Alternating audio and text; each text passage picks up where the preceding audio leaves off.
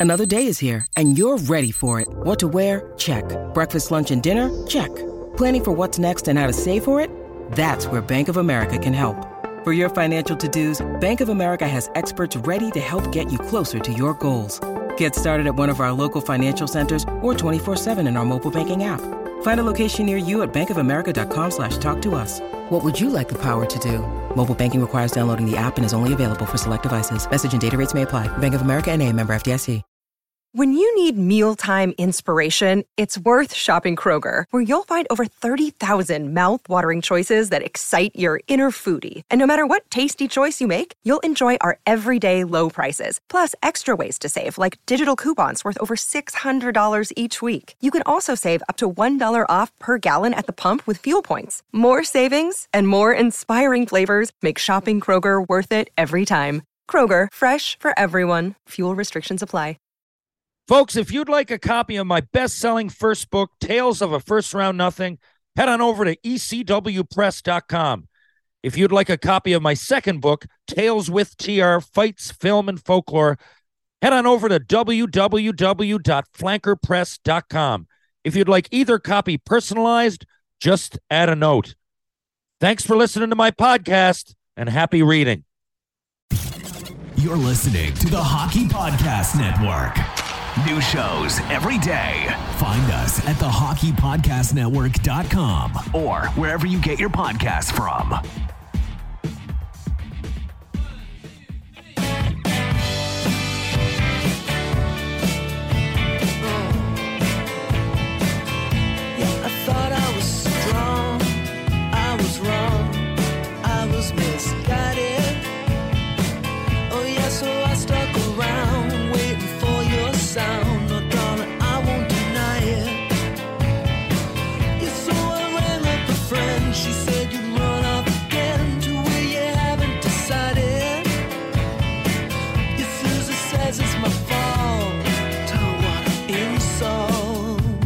Hello. Ladies and gentlemen, boys and girls, welcome to episode 145B of Tales with TR. I'm your host, Terry Ryan. Good to be with you all again today. And a reminder we're now up on YouTube. Follow THPN, the Hockey Podcast Network, and Tales with TR now has five, about to be six podcasts, pretty much fully. Uh, fully recorded and ready for your viewing. And about to be six because my guest today played parts of eight seasons in the National Hockey League after being drafted 97th overall by the Tampa Bay Lightning in 1992 NHL entry draft. His best selling book called Painkiller is a rollicking story of a young athlete navigating his way through professional hockey while battling a few off ice demons ferocious opponents, sometimes more ferocious off the ice than on. He lived to tell this stunning story, and now this former cocaine cowboy is an inspiration to many worldwide, including myself, and remains one of the most talented and scary enforcers I've ever come across, booze or no booze. He is a respected right winger, a tough teammate, a sneaky sniper, a wild westerner, cold lake killer, rub a dub dub. He was a rock star at the pub. On any given night, he'd score, drink, and fight. He used to drink Sleemans, but overcame his demons. He could easily be dead, but is a role model instead.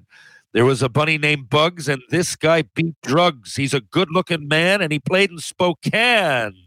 His book is worth every penny, and he's, he's an inspiration to many. Folks, we're coming up on spring, and you'll need to change your tires. And please welcome to the show the amazing Brantt Myhres. There he is. Oh, buddy, like your your first one you did on me a year and a half ago. I there, I thought there's no way to trump it, but anyways, wow, wow. You know what? The cocaine cowboy is a good one, bud. The cocaine cowboy, yeah. yeah, well, Wow. I think uh, you know that if you got a book too, that could have been it. The the cocaine cowboy. Yeah. Wow. I mean, at times- there's a movie on I- that. You know, I, I I don't mean to poke fun at your addiction, of course, and I'm I sure have people have- to. you, I you have to- no, no, no. I, if I don't, if I don't look at that TR and and I I respect it, right? Like I, but I also look at you know when, when I was writing that thing and I had to go over it, I I started laughing at some of the things that uh, they, it Um, just seems like a, a completely different human being back then than what I am today. So, I'm glad you say it because the other thing is, I read it again multiple times. I've probably read read it four times, yeah, fully through and through, and I've gone back and looked for quotes and Yeah. stories, which I'll get to. And we're going to get to some more stuff because we've already, for those that don't know, interviewed Brent. It was episode 30 odd. It was a year and a half, two years ago, and uh, we really dissected his book and his life and his career. And there's lots of ups and downs. It's poignant. It's interesting. It's fun. It's all of the above. But um, so we're going to touch on that today. But I want to touch on some other stuff because just randoms and, and of course what you went through. So getting back to what I was going to originally say, I find it fascinating too because because the book poignant, I guess would be the word, but it, it, and it's it, it's such an inspirational story because of what you went through, and you you know you have to focus on those things, but at the same time, as bad as it was and as crazy as it got, and I mean to the point of near suicide. Really, I mean you know you th- you you think about the damage that you're doing to yourself and your friends and everything, but at the same time, right? Because Mhm. that's on display. There is a boy growing into a man that's playing hockey, that's overcoming his goals, that's having fun. Like, you know, in the room, you know, you played with guys in junior and then, you know, you run into him in pro. I don't know. Allan Egeland, someone like that, you know, that you played with in the Western League. And you, hey, it, it, it- there are fun memories. And, you know, at some point you played in your first NHL game and scored a, an NHL goal for the first time. So Yeah. there's also a ride there that you can't really always focus on because of the nature of everything else. But yeah. I mean, what were some of your favorite things about going to the rink, say, when you were in junior hockey? Well, I mean, I don't. I'm glad maybe that you brought that up because uh, I think that the I, I tried to portray the love for the game that I had and uh, and the love for um, the dream that I was chasing down, just as you did, Tr. You know, for you to walk in. I don't know if you remember the first time you walked into that to the Habs dressing room in your first NHL game. Did you remember seeing your jersey hanging? Yeah, I, I do Yeah, remember right, that. Right. I don't remember the following like month or or the next bunch of times, but I do remember the first. Like I can I can even smell Yeah. the dressing room. I can see what I'm wearing. I can look at my underwear, the light blue, powder blue. Uh, you know that underwear we all had. Yeah, yeah, yeah, exactly. And The I, memory's I there. It's etched into my mind. Yeah. yeah, and that's and it was for a brief second for me when I opened the door and I was looking around the dressing room in Hartford and I saw Myhres 27 hanging. Oh, yeah. And I just you know, and then I start going, okay, what does 27 mean? Because it wasn't my number. I'm like, Wow. Isn't like, it funny the mind games you play as well? Yeah, Even I'm like, I'm like it's got to be Dave Semenko. It's got to be Dave. Wow. But And it was uh, in Hartford. It was in Hartford. Yeah, I mean, the day before, I was just skating around in Atlanta uh, in the IHL, and the practice ended. We had a we had a coach named John Paris Jr. I think I'd write about him in the book. Yeah. Really good guy. Anyways, he come up to me, and, and this is another vivid memory where he tapped me on the shin, and I turned around, and he said, "You're going to the show tomorrow," and I just really, where am I going? He goes, "You got to fly to Hartford tonight." and then uh, it was a blur up until when I opened the, the the door to the dressing room.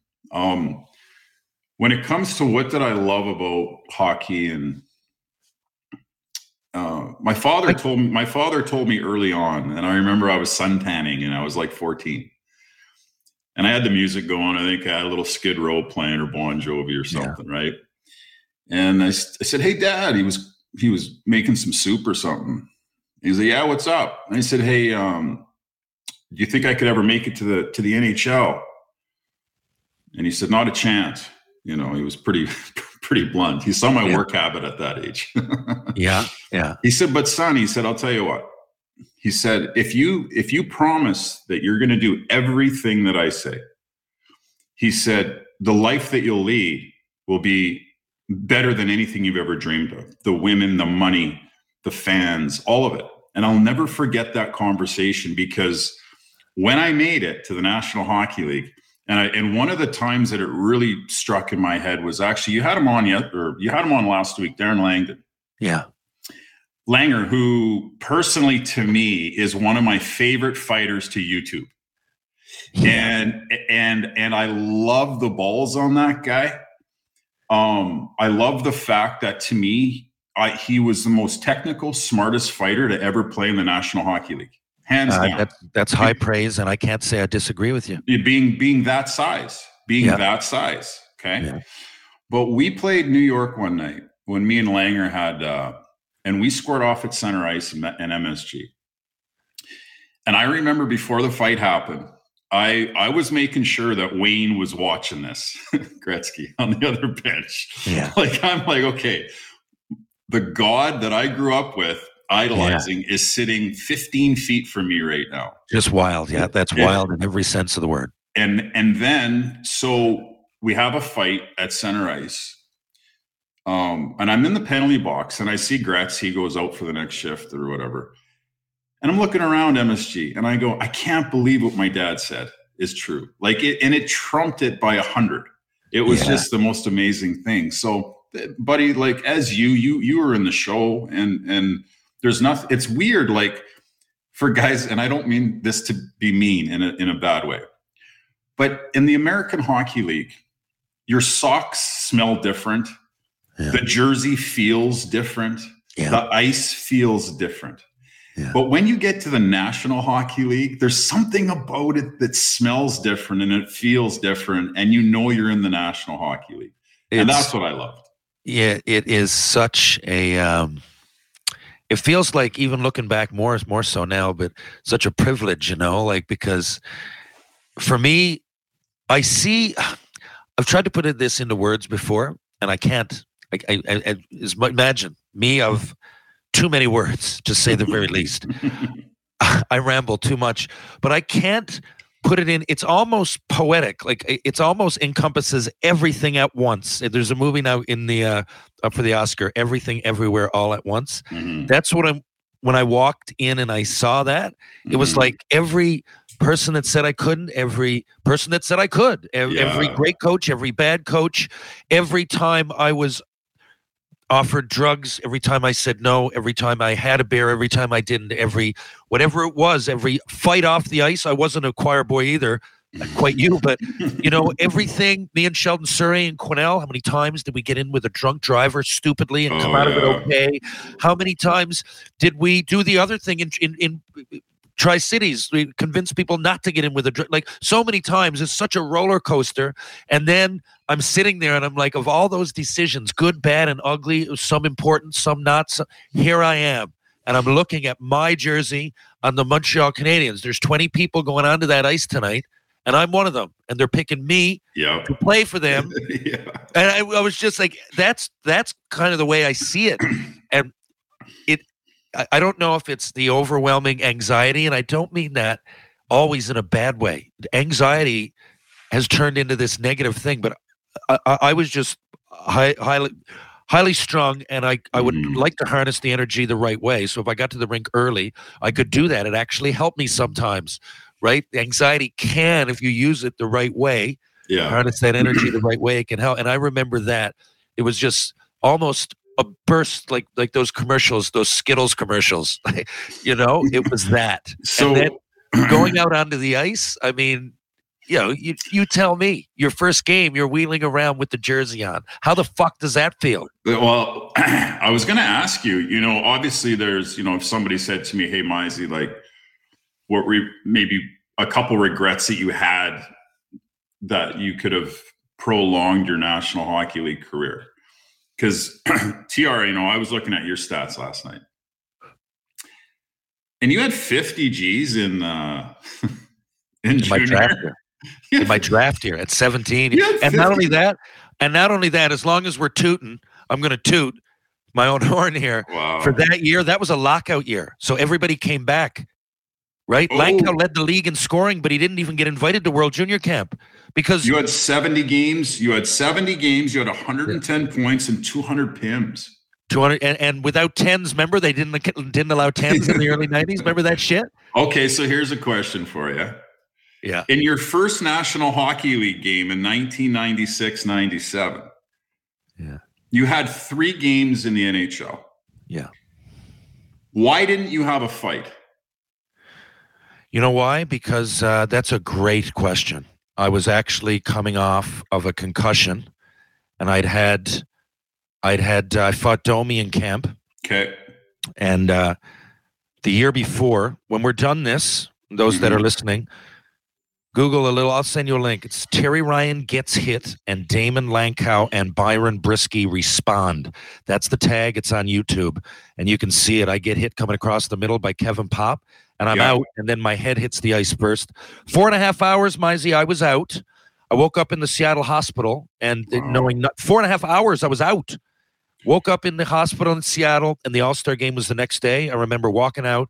I flew to the All Star game, got off the plane, couldn't even see, and I played that night. Mhm. Uh, and then the next night, okay, so it's the way it worked. The next, that was say Friday. On Sunday, we played Kelowna. Sheldon was my good friend, and I went to hit Sheldon, Souray, that is. And I fucking bounced off him, and I had another one. I had a series of crazy concussions, all from getting hit too. All those fights never happened. It was from, but, but I felt weird. It's my Z. I know I'm rambling, but that year, that was 96, 97. If I had been okay, I would have stayed there all year because they had a. I, I got sent back at the deadline, but what it Oh, ended yeah, up you went to junior. You went to Red Deer that year. at the deadline. It's the only team I didn't fight. I was very conscious of it. My whole, but Mizey, I was playing with a tinted visor. I was rather than take time and sit, Mhm. and I don't think everybody really understood or or really believed it because I had Mhm. anxiety as well. But I know Yeah. it. When you see this, you're going to see it. But I was there, and so I really and I, you know how I took myself out. I was in Phoenix.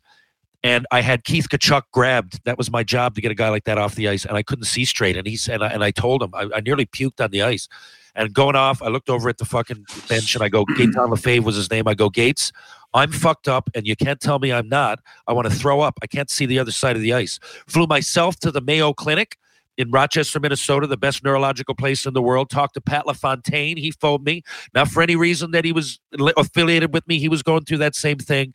I felt great to have somebody. 25 grand later, I went home a week. This is true. And Reggie, to be honest, the Habs did pay me back. I think they they didn't realize how bad it was. Yeah. And then they were like, no fighting, no fuck all. I took two full months, went back to Red Deer, and scored 32 and 33 games, set the record in the playoffs 18 goals in 16 fucking playoff games. But I didn't get in one oh, fight in Oh, yeah. Red Deer. It's the that. only year that I didn't get in one. The next year, I led the American League in fights with 34. W- No you, when you when you were with Freddie yeah, 34 You- tilts, 256 minutes. I didn't get a lot. and of you had 21 penalties. goals. I know it was great. That's but I had Michel Therrien and I fucking hated Therrien. Wow. But people people think that he didn't play me. That's why I hated him. No, I just didn't like him. But he Wow. played me as long as I went out and was a good soldier. I Yeah. that next year, junior was one thing. I remember once, you know, starting to fight. You ended up fighting Ryan Marsh, but you know, I would fight tough guys if I had to. It was more. But when I got to that next year, then it was like Frank Bialowas, George Larocque, Peter Worrell. It was real, right? I fought mm-hmm. all of them for fuck's sakes. And the year before, missed with a concussion. Anyway, I, I just mm-hmm. rambled. I'm sorry about that. It's your interview for fuck's sakes. No, no, I just I it was I was looking at your stats last night and I said, Jesus Christ, like Yeah, How the did timing was fucking bad. yeah, and, and you know what, bro? Like it, it I'll tell you what. Here's the deal. If the hockey gods in in some way aren't literally lining up perfect, you're not going to get a shot. Like like and I what what I mean by that is so I played Hartford my first game. I I, I fought a guy named Mark Janssens in my first shift. And let's Yeah. let, let's wait. Let's say this as well before you even start. Your la- like I remember spoke. I looked at your stats too. I don't normally look at them. You had over a point a game and spoke. When you played, you could play. Yeah. right? You didn't have to just before Yeah. you get into that, so people know you weren't just dropping your gloves and one shift. You could play if you had to. You could have easily played third line in the show. Not embarrassed. Go ahead. Yeah, I, I I would have liked to have had the chance to turn into like a Randy McKay. Yeah, Yeah, You- because I mean, you know, my last year, year and a half, you know, I was playing on the first line in junior and and first line PP and all that stuff, so I could play the game. But um, when I talk about hockey gods and how things need to line up, so I played Hartford my first game, and then um, uh, I fought I fought Janssens and I hit him on the button and he went down. Yeah. And then we fly home to Tampa and we're playing the Flyers with Dave Brown. Okay. I. I am I am so sick to my stomach. I remember I was I was I was on the toilet and I called my dad and I said, Dad, I go, oh man, we're playing Phil- we're playing Philly tomorrow. Brownie's in. And he goes, Well, son, he goes, keep throwing. And I'm like, I'm like, yeah. So, anyways, what I mean by this is we we we're we're warming up and I see number 21 fucking dangling on the red line with the left jersey tight Ah. and the wind wheel bucket. And I go, I'm in trouble tonight, man. Like, like this isn't gonna be an easy fight. wow. So we get off the ice, we go to the dressing room, and Wayne Cashman comes in, our assistant coach, and he takes his thumb and he licks it. And he he goes to the fourth line where Brown is on the wing and he and he marks it off. And I just went, oh my God, he's not in. Olgie's not playing tonight. Oh God, what a relief. Well, I go out and I score a goal in like my third shift. So See- like so it if Brownie's in the lineup and he maybe breaks my face, my career is completely different, Yeah. right? Yeah. So that's what I'm saying, man. Things really need to line up for you when you get there. Yeah, yeah. I, I, um, I appreciate you saying that, and it's. I, I would never normally. I mean, it's my podcast. I know there's people listening, but if I'm on somebody else's, I, I, I don't like talking about it a lot. But I know, I just know in my heart that I could have gotten 20. I, I know it. It sounds really presumptuous to say that, but I played an exhibition. I saw what it's like. I played in the regular season. I played, and it's not like I didn't fit in. I saw it in exhibition. I felt comfortable. I scored a few goals and I look at my numbers in the dub and in the minors, and there's no reason that it wouldn't. And let's say 20 might be, but if if I couldn't get 10 goals and 10 assists and be a checker, then Yeah. I, I I don't know. I I would really. I, I I I honestly would be very surprised. There's no way to find out, but I don't know. I felt comfortable. It's not that I didn't feel comfortable in the NHL, but every time, and that was probably the biggest thing, Mizey, getting up at 19, and they had all these injuries. I mean, I made it, and then Yeah. just I, I had that injury. I went back, and then Michel Therrien. But you know, outside of that, I love what you just said because I often thought like that. Like, and there's sometimes, like, like right now, I'm doing what I want to do. I'm, I'm, I'm you know, I, I, I did. I don't talk about it much, but I always wanted to either be a writer or an actor or something. And I, I kind of fell into it. It's not like I went searching for it, but now I get to do it on TV. And Yeah. is, I was a reckless player. I would have, like, I, I could have gotten injured. I could have fought Tony Twist and broken my orbital bone and not being here to tell the story. I mean, I really don't know. So I Yeah. go, I, I played in the NHL, fucking not like I wanted to, but I can say yeah, that. but, but bro, here's the other thing. You're on you're on crave. I mean, like I get, you know, four games in the show and grinding it out and all that, but you know, I got a subscription to watch you on Crave. So come on. Like like everything's going pretty good for you. You're you know, Oh, I told I told you a couple years ago that I think that uh that uh you know with your personality people just love to watch you um so congratulations on You everything said that you've years done ago. You did, and I I mean, I, did. don't I know what happened. It's turned out that we're talking about me the whole fucking time, but that's going to change. That's going to change next question. so this you is did, so hey, hey, hey, the, the this podcast is my podcast and it's called the it's called the cocaine cowboy podcast Ladies and gentlemen, welcome to Cocaine Cowboy, episode one. My guest today is Terry That's Ryan. a you, great man. name for a podcast, bro. I might, is. uh, I might get that going. I might get that going. Hey, it, it really is, and you, uh, if if one person, if one person deserves that, and I mean, because it's a cool name, and you've been Yeah. through it, uh, one way or the other. Um, Yeah, But listen, so speaking of that, I always get the question from you know because I did you you were another fucking level and you know it. I fought guys, and but I always knew that for if I could fight someone like you and still be on my feet, it gave my team a bit of momentum because Yeah. I am a probably on the upper end of tough middleweights, but I'm a middleweight. I knew that. yeah. So, but you're going and and you know, it's still there's the the anxiety thing again. I remember a few times making me so sick to my stomach, but I didn't always hate it. Sometimes I was mad, and I do have a fire under me, and I'd be like, "Let's fucking go!" Right? That Yeah. happened too. That happened too. But when you got to start, like in junior, I heard your name like first and foremost. My first year junior, you were the toughest bar none. But there's always somebody tougher. So just take Yeah. us back to that. When you see Brown, now you get up there and you realize why you got drafted. And you're and I'm not saying only obviously you had to play too, and you had good stats in junior. You really did. Yeah. But you know that they really love that you're really, really tough. So you're going and playing these teams yeah. and unlike me, was going, maybe I can, I'll probably get in a fight, but I, okay, I'm, I'm thinking about scoring, who I'm going to play with.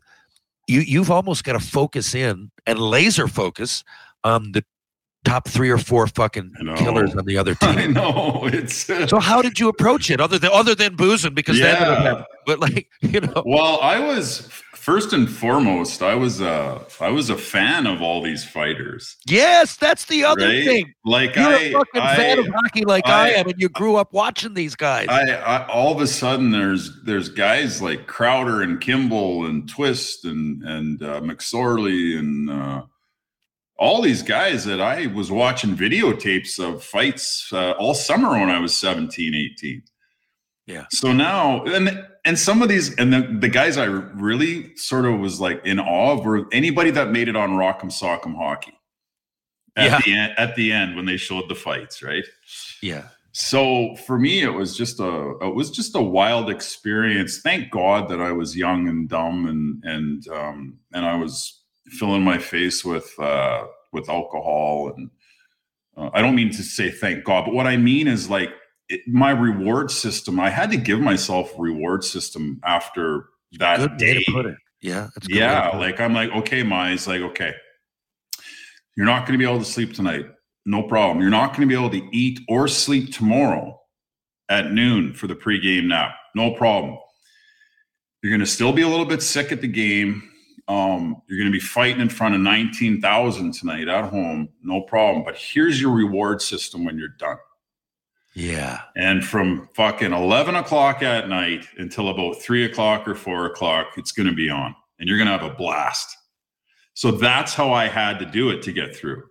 Yeah, interesting. Interesting. So listen then, because you are, I love that you're a hockey fan and you come from the Edmonton area. So I mean, these what Dave Brown, you would have seen these guys Yeah. who are killers. They're like part of your, you know, you form your idols when you're, you know, Oh, yeah. ten ish. You know, like when you're a young kid. So that's wild too. I mean, I'm watching senior hockey, but to you, not only is the NHL relevant on TV, but they're in Mhm. your town. They're playing, and they're the best team ever. And they got some killers. Yeah, McSorley, all guys, Brown, all the. You just mentioned Langdon came in. Like you know, these guys are all on the menu. But yeah. when then, because there must be a point, like that, it went from in warm up. You, you you're not focused on the game. Like you come out, you're in warm up, and now some people are excited about the game, but your excitement is for after. Okay, get through the game, and then after we're going to have fun. Like, did that happen right away, did, or was it a transition? Uh, that happened uh, when I was 17 years old and left. Really? Yeah. That early? Yeah. Wow. Yeah, I I uh, I found a love for uh, whiskey and coke, um, and then I found a love for country music. So the so the country bar in Lethbridge was um, and Boston Pizza. They had good pizza and they had cold beer. Yeah. So so for me at 17, that because I because I led the whole. It wasn't even the Western League. I, I led the whole uh, Canadian Hockey League in fights that year yeah. Yeah. as a 17 year old. So for me, you know, I was going a lot and that reward system that I needed, I needed that thing to chime in once in a while. So, uh, yeah, it started at 17 and it literally didn't stop until my first rehab. Wow. See, Yeah. I because we we are really, I really think there's more in common than not. Like if there was a Venn diagram, the middle would really there'd be a meat and potato. You and I have a lot in common as hockey players, as friends, Yeah. as parallel minds. But I don't know. I I can only think of a few on one hand that I was in warm up, not thinking about the game, and it was and it wasn't always booze either. It would have been like I hate Michel Therrien, and how am I going to get out of here? Like, Mm, feel disconnected, and and you know, and not to bring that, I fucking forgive him, whatever that was years ago. I'm just telling you that's the facts. I remember that sure. being alarming to me is that I'm hearing warm up, and I'm not even thinking about the game. And meanwhile, you know, I think about what other people like yourself are dealing with. So, and and not to, not every I said every question wouldn't be on uh, uh, to do with uh, your book or your addiction, Yeah. but, but it's fascinating. It's Thank still you. fascinating. Thank you. Um, the, the the the most fascinating part of all of it to me, and it's crazy. This book, hmm um, crazy is the wrong word, but it's very. I, I've I've talked about folks that haven't read it. Painkiller. It's inspirational, but it's it's it is mesmerizing. The times that the second chances that I'm not even talking about the NHL, even though that's mesmerizing. Life, Yeah, but you. There's a part in the book. I believe you're in Edmonton yeah. and you've you've you've put in your time. You you you've put in your time. You're Yeah. finally sober after a long, t- and they're I think they're in a hotel room waiting to interview you. in Oh morning. gosh. That Because- was yeah, that that that to me probably was the most insane uh that's when I what where I like could like check myself into like a psychotic mental institution. Ah, that's what I can't believe. Like I can see people reaching, and I I I, I can't identify with this substance abuse, but I can, I can't believe that Yeah. you waited that long and did you get on the booze that night. So tell us that story. Oh gosh. Well, so I was suspended, I believe, for my third suspension. Yeah. Uh, was it three or two? Might have been two. Anyways, one of those two. Can't remember. And um, I had to stay sober for like a year or whatever. And I think I had like, I believe around 10 months sober. I was living in Sylvan Lake, which is about an hour and a half from uh, uh, from Edmonton. And anyways, the doctor called me from the league and said, Hey, you know, we hear you're doing great. And I, and I was like, I was sober. I was going to meetings and, and uh, they go, well, we want to just assess you because Gary Bettman, you know, we've got to, we've got to, you know, write and tell him that you're good to go to get reinstated. I'm like, yeah, great. Well, uh, when? And they, they go, oh, you know, in a couple days, we're going to be, I'm going to be at the Westin. And I said, great. I'll see you there at nine. We'll have a nice breakfast. So And you've put in your time. I put in my stone cold sober, going to meetings, excited to get reinstated.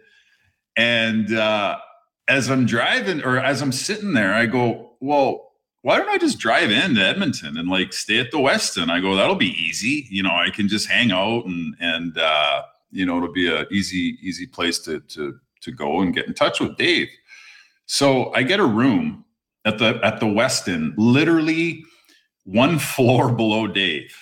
And I just remember there's a there's a scene in the movie. I think it was that flight movie with Denzel. With the yeah, Yeah, The alcohol and- bottle? yeah. And I vividly remember opening the the mini bar and seeing all the the bottles. And I go, huh. I go, you know what? I go, I don't got to meet this guy till nine. I'm like, I'm just gonna have a couple couple uh, unbelievable. couple whiskeys and uh, and shut her down. So the next thing I remember, it's 8:30 in the morning. oh my god! I'm sweating bullets.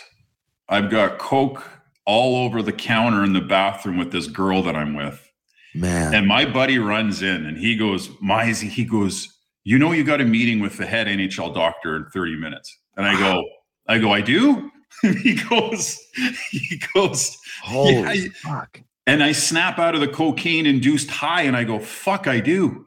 I go, shit. So I get in the shower, I get out. I didn't have any cologne, or maybe I did, I, or I used uh, some brute or something, and I and I took it on my glands, and I and I did that right. I go, I'll be right back. And he goes, "Don't go, please." I go, "Don't." I go, "I got this." Wow! So holy I go- shit! so I go knock on the door, and uh, my heart's just vibrating. And he opens the door and he says, "Hey, Brantt, how you doing? Come on in."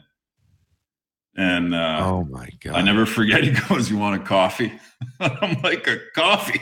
I'm like, And- "You knew how much caffeine I've been on for the last ten hours." Holy fuck! Yeah, man, it was wild. And I walked out of there So after. were, were you were you sniffing, or or were, were you? I don't know. I, I don't remember other than I sat down in a chair. He was sitting across from me, and we just talked about what I've done the last ten months about being sober, and I, you know, I, I'm so grateful to hopefully get another shot. And uh, they uh, they call me maybe three, four, five days later and say that uh, Bettman reinstated me. And then you're yeah. That, I, that's that. That's what's incredible. So if that if it didn't stick, then it was Chloe, right? I'm skipping ahead. Oh, you mean once I finally got sober? Well, I mean, I, I kind of I wasn't going to go there, but I'm you just because that's fucking amazing. If you can't get sober for that, especially after being sober all that time, and not only to have a few drinks and go off the wagon, but really to do it in that kind of at some point after the two whis- whiskeys of all things that smell, and oh, I know. then you I go know. get fucking a bag of cocaine. Yeah, At so some I- point, that seemed logical to you. I had a well. What happens when the whiskey kicks in? There is no logic. Wow. So so then then the blow then the the uh, the alarm for the blow happens, and once the first line happens for me, all bets are off. Like there's no oh you got a meeting the next day or you got to fucking do this. No no no. Just Like- Tasmanian devil. Just Yeah, come to town. Once you do that, and it's Yeah. just fucking reckless in every direction. Yeah, it is. It is taking your foot and slamming it to the fucking floor with the pedal. Like It's no- incredible that you're here Yeah. telling this story. I mean, I know you know It- that, but I think it is. I mean, I want to believe that uh, this was all done for you know, I you know, quite honestly, Terry. Like I, I've you know, played in the NHL and scored a goal or a few and fights and all this. But bar none, for me, the, the the the proudest thing in my life that I've ever done was one, be a good a good dad to Peanut, and secondly was the book, because when I look at the when I when I look at what I've wr- written about what I've been through as a human being, um, it just takes me back, and I and I, I just go, um, way to way to never give up, like you know, like yeah, I mean, really, I thought, you know, that most people, I can't say I thought because I wasn't there when you were going through that. Always aware of you, and of course, I'd say hi. And yeah. right, the last few years, though, we're real close friends. But Mhm. I and I knew you were out there in Sylvan Lake. I played junior in Red Deer. Folks that don't know Sylvan Lake's just outside of Red Deer, and it's a but it is. I, I just knew you were out there partying. I didn't. yeah. I, I wasn't aware of how crazy the parties were getting, or that for any amount of time that you were sober like that. Yeah. So to just to me, that's the kicker, that story, and that you could come back after making such poor decisions. And when I say you're lucky to be with us, yeah, I don't mean in the amount of drugs that you did. What I mean is that if you can make that decision, I mean, what other decisions did you almost but not or could, could you have made? What if you scored some in Chicago and then robbed a plane? I mean, I, I don't know. You could have been, you're, you're doing coke. It could have been, I mean, somewhere you got these, someone has a gun, right? At some point, yeah. It's not like a Oh, little I bit of weed on the side. Wherever you're getting it, you're getting it all over North America too. You don't have one hookup in Edmonton. You're going all over as a celebrity, going into Oh. these towns, getting coke. Like you, you know, how many times you could have been. Well, uh, you know what though, Terry, like that I don't get that house in Sylvan Lake unless unless those cops let me off the hook when I flipped that Harley Davidson. Yeah, There's no fucking there is no Sylvan Lake. That was the Bob Probert. Yeah. So Yeah. when I flipped that Harley and and I get back on it and I got no helmet and I got blood on my shirt and I don't even have a motorbike license and I get pulled over at 3 a.m. and they fucking let me go and I hide under a truck. God, so much to unpack that they let you go. There was just one thing would have been enough, but they they let me go and i and i hide under a pickup truck until they leave and i get back out and i start the harley and i get on it again. Fuck, man, like it's so but fucking if amazing, dude. It's just amazing. it, yeah so so the house doesn't exist if the cops take me in that night and book me for what i should have been booked for right? My career at that point is done pretty much like i'm fucked. Uh, but i cried my way through it and i begged the cops and they let me go so yeah it's just it's the whole thing from you know just how it all sort of kept going for me was um yeah i guess I don't know, insane and insanity, however you want to. Uh, Was any of it self sabotage? Did you feel like imposter syndrome or something? I mean, it's like you're going out of your way to to. Well, number one, I didn't. I didn't. yeah, yeah. So number one, I uh, the the feeling that I had after I fought Laraque, and uh, I had surgery the next day, and the doctors told me that you know you're done fighting. That feeling that I had was just incredible. Like you got to think from the time I was 16, um, that burning anxiety or nervousness or sickness or whatever, I I had that for 16, 17 years. Always expected to fight and always Yeah. expected to win. Exactly. The pressure was so so when they told me that I was done fighting. Um, so my point about the self sabotage is, I think yeah. So when I got suspended every time that they they got longer, right? Uh, it was three months, six months, a year, and then two years.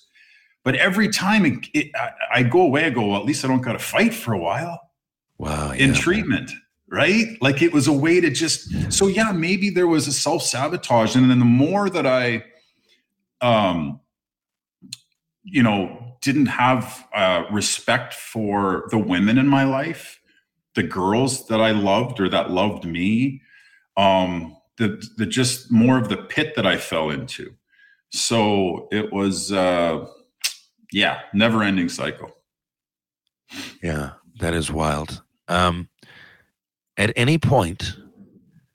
Um, oh by the way i saw your daughter her name's penny lane right yes. she's a she's a beautiful little girl and i'm so proud of you to Ah, see the to see the father that you've turned into because i know personally for me just being a single dad it's the most beautiful thing and the hardest thing i've had to do because i didn't have yeah i didn't have um uh, uh, uh, what's the word? Like a like a guideline when i was young because of the because of the the uh the household that i was growing up in. None of it made sense to me. The the beating of my mother and the beating of me and the beating of my sister my brother none of it made sense. So so and i didn't you know so then my grandparents take me in and they're my saviors almost so when i had a daughter i i didn't i did it all alone again and i'm like okay like how do i do this so the only what i'm But it's I great that to- you responded that way. Some people would be the same, you know. well, but that, that, that was all based on recovery and sobriety though Okay, like I'm not, yeah. I'm not, I'm not there for Chloe. Let's get this straight. Yeah. I ain't there for her if I'm out fucking around and drinking and doing drugs. That her dad is nowhere near her. Yeah. So, so it, it, it enabled me to be there for my daughter whenever she needed me. Whenever I never, I was never late for a dinner. I've never missed an opportunity that I said I was going to be there and I didn't show up. So, so anyways, all I'm saying is I'm proud of you to see the dad that you've, that you've turned into, which is great. Well, thanks a lot. It's um, as you know, Penny Lane's mom lives in Calgary. She Mhm. sees sees her. Uh, Danielle just came back a couple of weeks ago, but um, Penny Lane. To say th- the way we live is unconventional, you know, because her mom does live out there, but there's a there's a lot of love in her life. I because I to get back to it, I, I, I asked myself the same questions. I didn't really ever think about it. Even I can't say I didn't plan on having kids. And if you had asked me at some point when I was younger about what I'm going to look like when I'm older, there probably could have been a kid next to me. I don't know. I just never really thought about it, right? But it wasn't. It certainly wasn't planned that way. Mm-hmm. And so, but anyway, you know, you ask yourself those questions, but don't you find as it plays out, you you you, you kind of learn together, you know, because they're learning every minute. Wow. you, you- you know who I really learned from uh, was was Hammer Sheldon Souray. yeah, yeah, I guess so. and You Hammer are Hammer has a daughter that's relatively close to Peanut's age.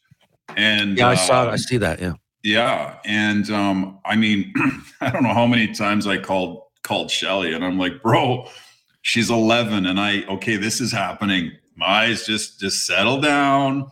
This is what's going to be going on, you know. So he really guided me through, and a lot of the stuff he said, you got to let go. This is fucking killing you.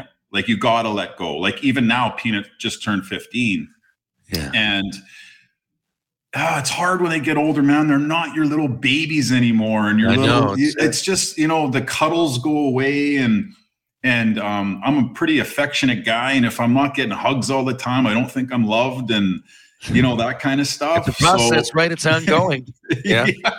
So, um, but anyways, I just I just wanted to commend you on that uh, uh, for for doing that. Well, thanks, and uh, I know I really appreciate it because that's of everything. I know it sounds cliche, but it's probably when it's said and done, it's ongoing. But it's probably my biggest, your biggest accomplishment. You know, Yeah. when you, you talk about all these things and weaving your way around like hockey. Well, to be responsible for another life is um, overwhelming at Yeah. times, and I, I don't just mean overwhelming in a bad way either. To keep you, you learn on your fucking toes, man. Trial and error. yeah. NBA fans, it's time to bring the hoops action to the palm of your hand with DraftKings Sportsbook, an official sports betting partner of the NBA. This week, new customers can bet $5 and win $200 in free bets instantly. Plus, for a limited time, all new and existing customers can get a no sweat same game parlay every day. Go to the DraftKings Sportsbook app today, opt in, and place a same game parlay on any NBA game. And if it doesn't hit, you'll get a free bet back. So, what are you waiting for? Download the app now and sign up with the code THPN. New customers can bet $5 on the NBA and get $200 in free bets instantly. Again, that's code THPN, as in the Hockey Podcast Network, only at DraftKings Sportsbook, an official sports betting partner of the NBA. Minimum age and eligibility restrictions apply. Void in Ohio. See show notes for details. How are you still connected in the game? Uh, in the in the game. Yeah, like hockey. Do you still watch it all? Uh, do you? Oh, so so I watch. So I watch. You know, like I. I've always rooted for Daryl Sutter, and and and I and I I like Luch. I love Luch. Um, uh, ties in Calgary. Um, so I've been cheering for. You know, I'm not a fan really. Like I don't like, but but I like to see Calgary do well. Um, and uh, you know they're in the push right now. Um, but uh, yeah, I I watch the game, but I'm not like I'm not involved uh, with a team anymore. Oh, I see. Yeah, So when you go to Edmonton, uh, I know you're going to be in and around there soon, more than yeah. you have been. Will Yeah. you? Go, will you go to many games? You mean hockey games? Yeah.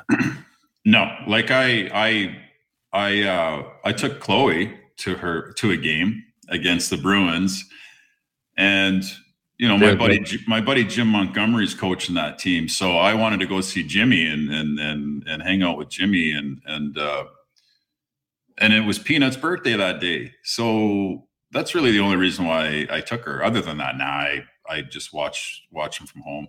This is off topic, but you played in Philly when the Legion of Doom were happening. Um, and I get asked a lot because I my first game was against Eric Lindros, and I I think people are starting to forget how like dominant that guy was. Like when they go, well, you know, I haven't seen anything like this since Gretzky or Connor McDavid. Yeah. We're talking about Bedard. I'm like, I don't know. There was Eric Lindros in there. Are you guys forgetting? In 1991, they- he played yeah. on Team Canada. He was a junior. He was fucking phenomenal. But you played fucking with him. I know he was Yeah. a friend and everything. I know that. But The Like, Biggie, was he as dominant a force as Yeah. I would have imagined? I got one game in my head to think about live, but you played with him. Uh, Yeah, you know, I just he- I remember a couple things about Biggie. So one, you know, he was an intimidating force when I played against him in Tampa when we played Philly. And then when I walked into the dressing room, he was one of the first guys to come up and hey man, great to have you, blah blah blah. Right. which is awesome to hear. Which is great to hear when you're, you know, you've followed his career and he's he's he's one of the one of the best at that time. Yeah. And then I I see him walk around the dressing room with no shirt on. And I'm like, oh my God. Yeah. Like no fucking fat, 240 pounds, jacked. And I'm like, okay.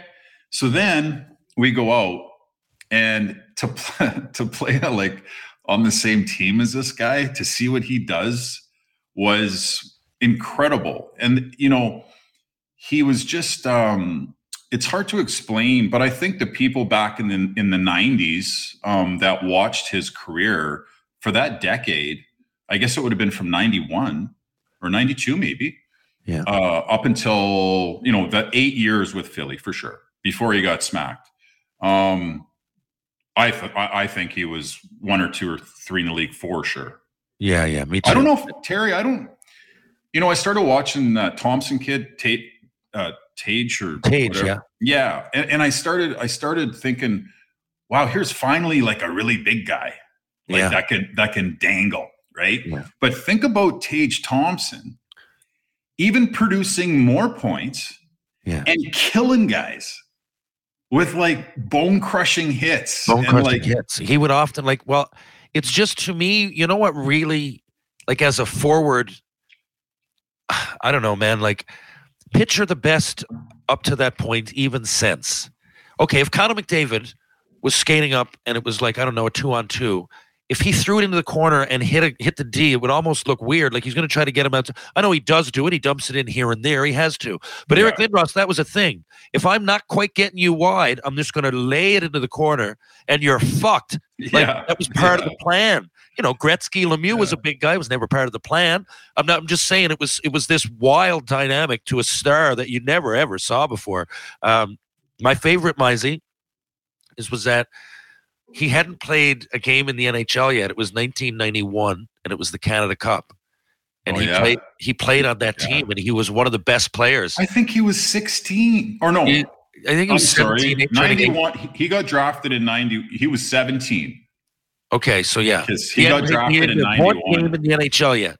Yeah, and he, yeah. he was hitting everything that moved. It was it was Yeah. almost comical to watch, and I'm like, God, this guy's a junior.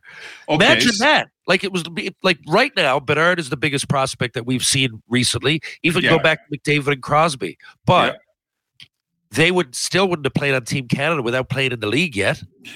Probably not. Um, I'm trying to think who who would you say that that has uh, been comparable to Big E since he retired?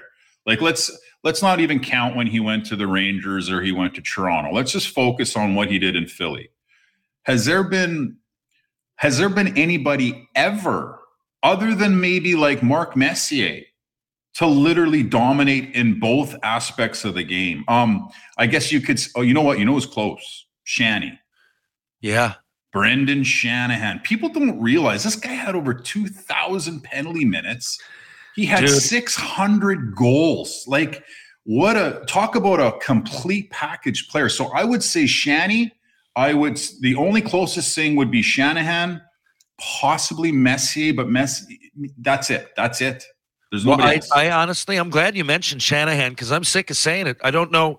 I don't know what happened. I don't know at what point people forgot this guy. like you just said, was it 600 go? Like think about that. And he was fucking tough, and he'd initiate it. There was no fucking around here. Like you know, well, he fought more than Big E did. So he Yeah. fought more than, but he didn't lay those killer hits. But he played dirty. Uh, I shouldn't say dirty. He he played the the way we played in they the with a fucking nineties. snarl on. Yeah, Yeah, he played with a fucking snarl. He had over two thousand pims. He had six hundred goals in the National Hockey League. Imagine. He had two Stanley Cups, I believe. Like this guy is re- to me is regarded one of the best all time. Um, Yeah, so yeah, we're never gonna like. So I'm trying to think today who hits really hard and scores goals. I, I is there anybody? I don't know. I'm sorry, it just doesn't happen anymore. You know, you hit a guy high, you know, it's a penalty. Like so, Yeah, there's guys that aren't afraid. Like Evander Kane will answer the bell if he has to, but he doesn't really go out and hit hit. He could when he hits. He's he's a fucking good hitter. But I know like he was looking for the hit. He was getting a lot of hits, and there's other guys that just rub guys out. Lindros, it was a tactic. It was like get the fuck out of my way, or I'm going to hurt you. if you look at if you look at our team, so that year in 1998, the we might go down as the biggest team ever. So we had we had Lindros, we had LeClair, we Yeah. had Chris Gratton, we had we had Joel Otto, we had me, Danny Kordic, Danny Lacroix, We had Kjell Samuelsson on the back Kjell end Samuelsson. with De- Desjardins. We Even had Luke- who was just he was finesse, but he was big. unreal. We Yeah. had Luke Richardson. We had Snow, Gar Snow and Ron Hextall in net. You want to talk about a big team? Wow. Yeah. Like guys average Well- six three. In 94, 95, I believe they made the final. They just Uh, I- actually, they played Detroit the year before I got there. So they played Detroit in 96, 97. They Okay. got swept four games. but they made the final. Yeah, right? they made the final. Okay. Yeah. I, I, it's my Yeah. memory. Uh, It- my did. memory They- always doesn't yeah, serve me correctly, before but I they- remember yeah. Lindros having a huge year, and uh, them at least making the final. Uh, okay, so I wish he'd do more on, and I don't mean to be say that in a negative way. I wish we'd see more Big E yeah, I know. in like a on way. a panel he- or something. yeah, like something like like he was just such a such a legend and and uh, and a great guy. I I uh, I just wish we'd see more Eric. I mean, we see we start to see lots of Gretz and Mass and Chelly and and these Yeah, I know, right? But- Gretz is yeah. like on TNT. or you- yeah, yeah. weird Big how that E, all happened, Big and now E. it's normal. Like, Yeah. But you know, it's funny. About five years ago, may, maybe six, no more than that. I was in Ontario for the summer, and I always check in with the alumni there, and because there's a lot going on. And um, there was Eric Lindros's golf tournament. They needed um, it was three three games of golf going on at the same time, so they needed three sets of eighteen. So I guess they were low on guys. So I got the call. Ron MacLean was there. He's a buddy. So Ron said, "Come on out. We'll get you paid." And go through an alumni thing with these legends of the game and everything, and some guys that I were friends with. So it was, it was I was pumped. Yes. So I go to it, and Ron had me sit with him, but it was at the head table. It was when Lindros was getting inducted to the Hall of Fame. Whenever it was, a, Oh it was that time. So Wow. uh, anyway, I sat at the fucking head table with Lindros. It was just really because Ron got me an extra seat, yeah. but I and I didn't open my mouth, man, because you know in this in this case there was a lot of legends there. He was going through that, and Yeah. um, and it was speak when spoken to. But I was really surprised at how humble he was because of it, you know when he held out when he was younger. I mean, he was this had this nasty ferociousness. I just thought he'd be a cocky fuck, but he wasn't at all. It was completely the opposite. Well, he was a. I remember we went to Ottawa, and uh, I said to him, "I go, E, I go, you want to go in the because uh, at that, that at that time it was the Westin and it was attached to the to the mall." And I said, "I said, E, I go, you want to go uh, go to get uh, buy some uh, dress shirts or go to the food court?" Because ah, Mizey goes, I don't think I can go. I'm like, what are you? I go, what are you talking about? He's like, ah, it's just I get hounded quite a bit in these places, and I'm like, oh, Right. fuck off with the with the big league shit. I go, let's go. I'll meet you in the lobby. So we open the door to go into the mall, and Oh, there's like 30, 40 fans waiting for him, and we literally, we, we literally couldn't. We couldn't go shopping. This is pre-internet. This is pre Yeah. anything, right? You're getting the fucking hockey news back then. That's about yeah, it. he was as big as you could get though. Oh, he was so big back then. And Yeah. and just to imagine that type of player with his looks. Let's let's not forget Let's not forget. You're how- fucking right. how fucking good looking this man was when Yeah. he was 18, 19 in the in the National Hockey League. Chiseled too, and his even his fucking face is just like a Greek god. Yeah, like a Greek god. Like you could market him on anything back then. So six, yeah, you're right. six five, very very good looking man, making eight sheets a year. Um, best player in the National Hockey League. Think about what type of attention that would get today. Yeah, yeah, you know, really. like I mean, this this Connor kid, this Bedard, um, you know, they're going to be able to probably market the shit out of him too if he if if he can produce on sort of what he's been doing. Now after after hockey, you went to school.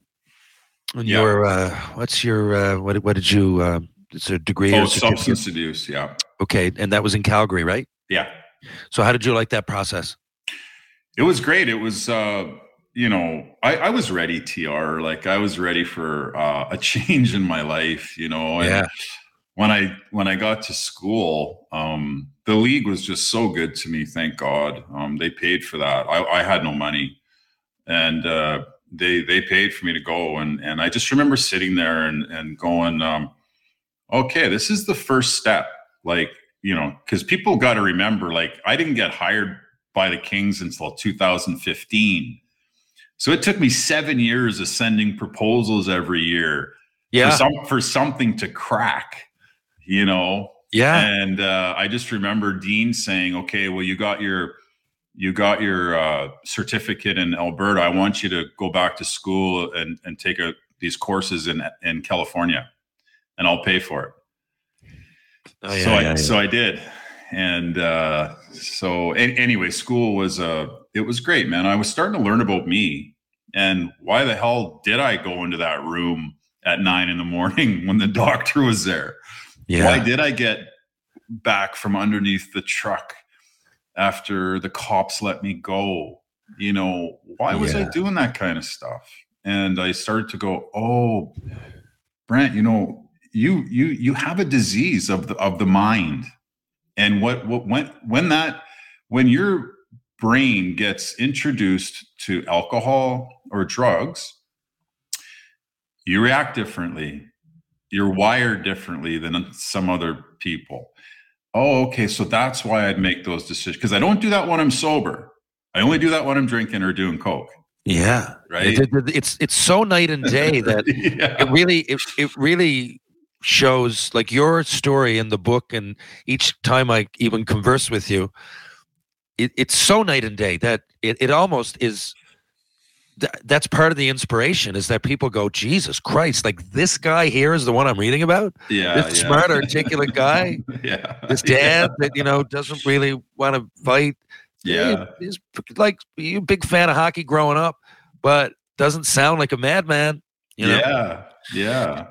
um, how about this? Give me a few players that you like to watch. Now, I'll tell you, people think. Oh, this is gonna get good. I like well, this. I just tell you, I like that. I often get asked this question, and people go, "Well, it's a different game." Like, I don't know. Johnny Gaudreau would never last back then. I'm like, no, they would. Not everybody in our era fought. There was a lot of guys that did. Some guys, but like I remember looking at Pierre Turgeon and going, like, there's a guy.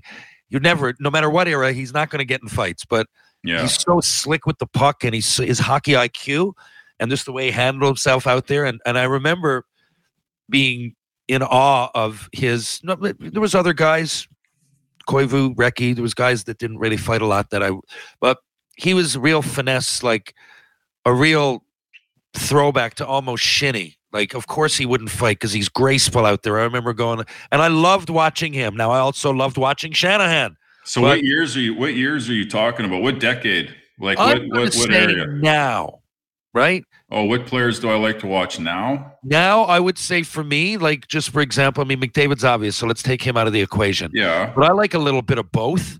Mhm. Um, but I, I love watching Patrick Kane, and there's no angst or physical game really there. But I love watching that. When it, I love Tage Thompson, yeah. and I guess you know I, I really enjoy watching Mitch Marner. Yeah. So you're talking about as of like when I watch hockey now. Now, like what yeah, yeah, what, what what players what players do I like to watch? who do you like? I guess they could be tough, man. It could be whoever. Just yeah. who stands out.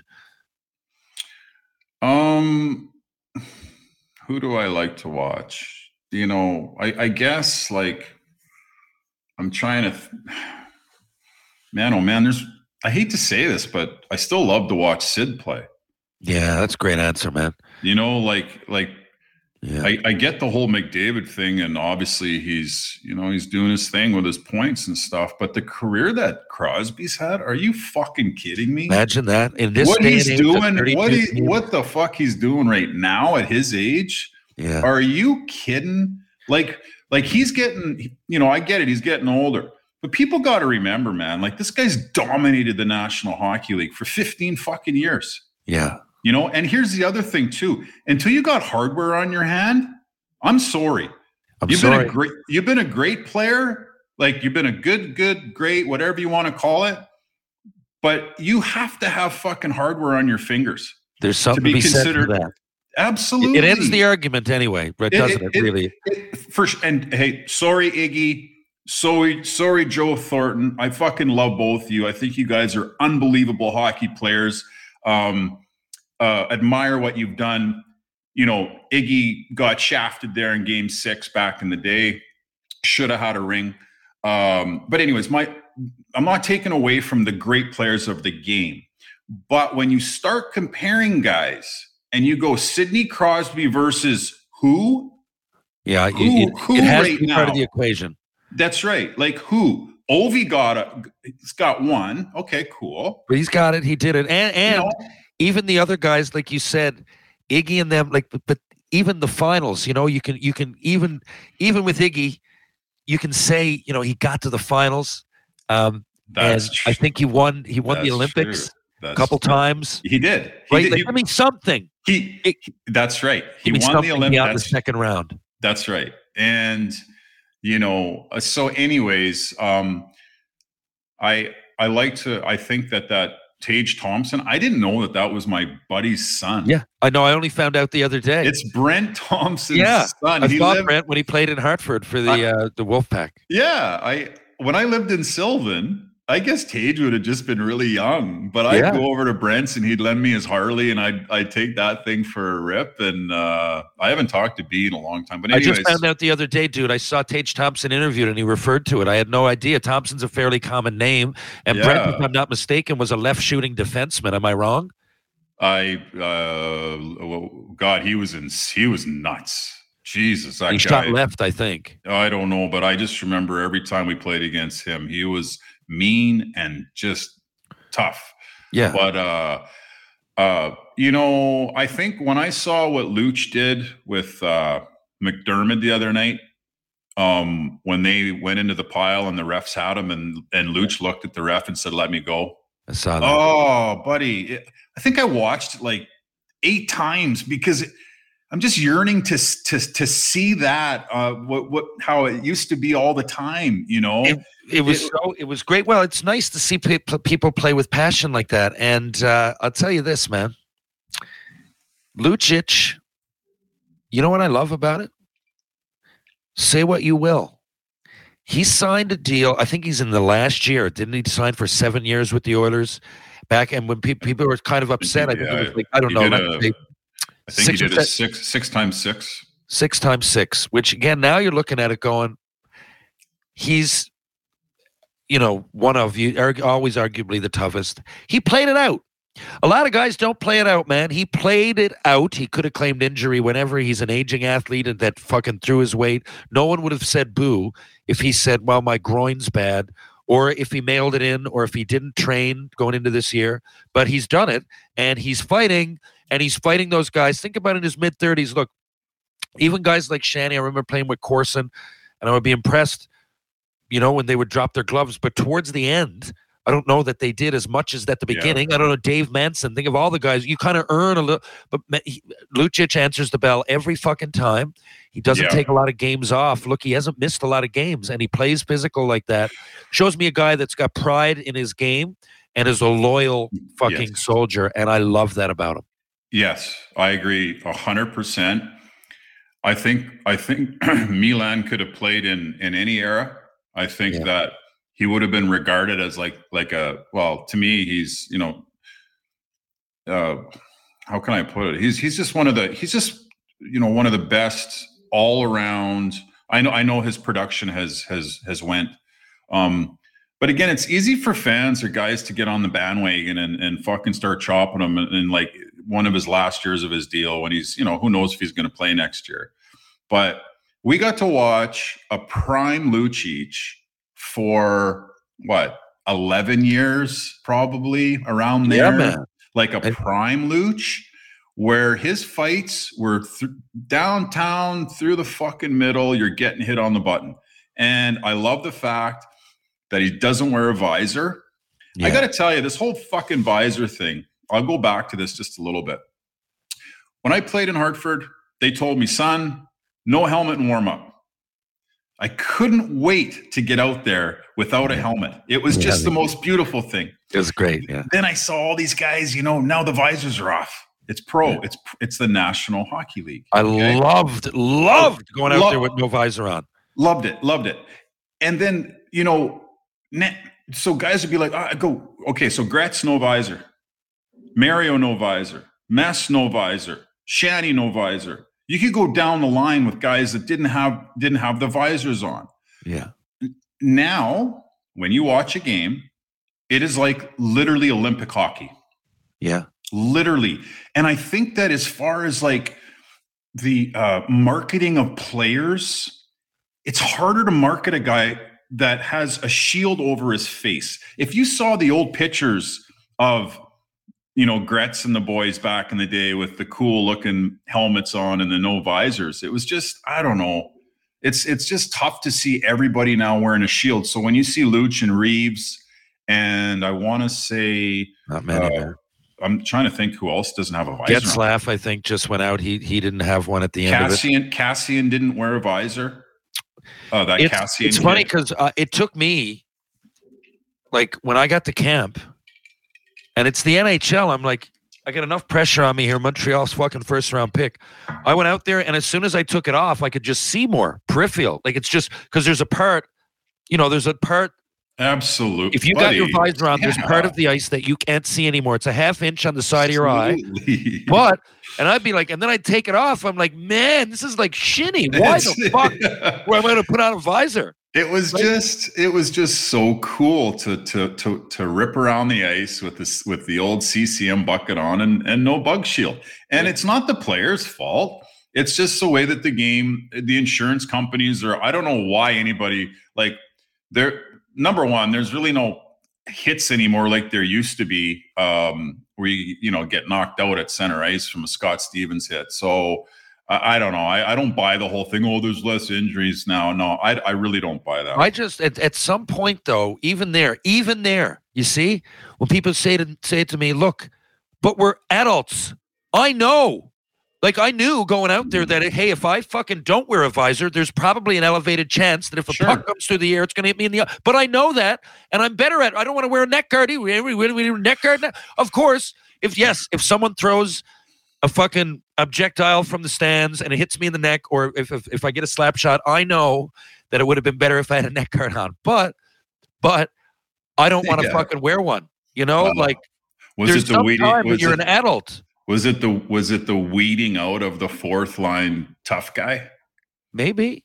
Because you you kidding me now? And you're playing junior and you get suspended now, fucking after three fights? Are you kidding? I had that in a weekend or in a, In a weekend, in a Like- game, I remember like- multiple games. I, I can Yeah. count them on one hand, but I Yeah, man. So we're not gonna like we think this generation is soft when it comes. Fucking wait till the next one.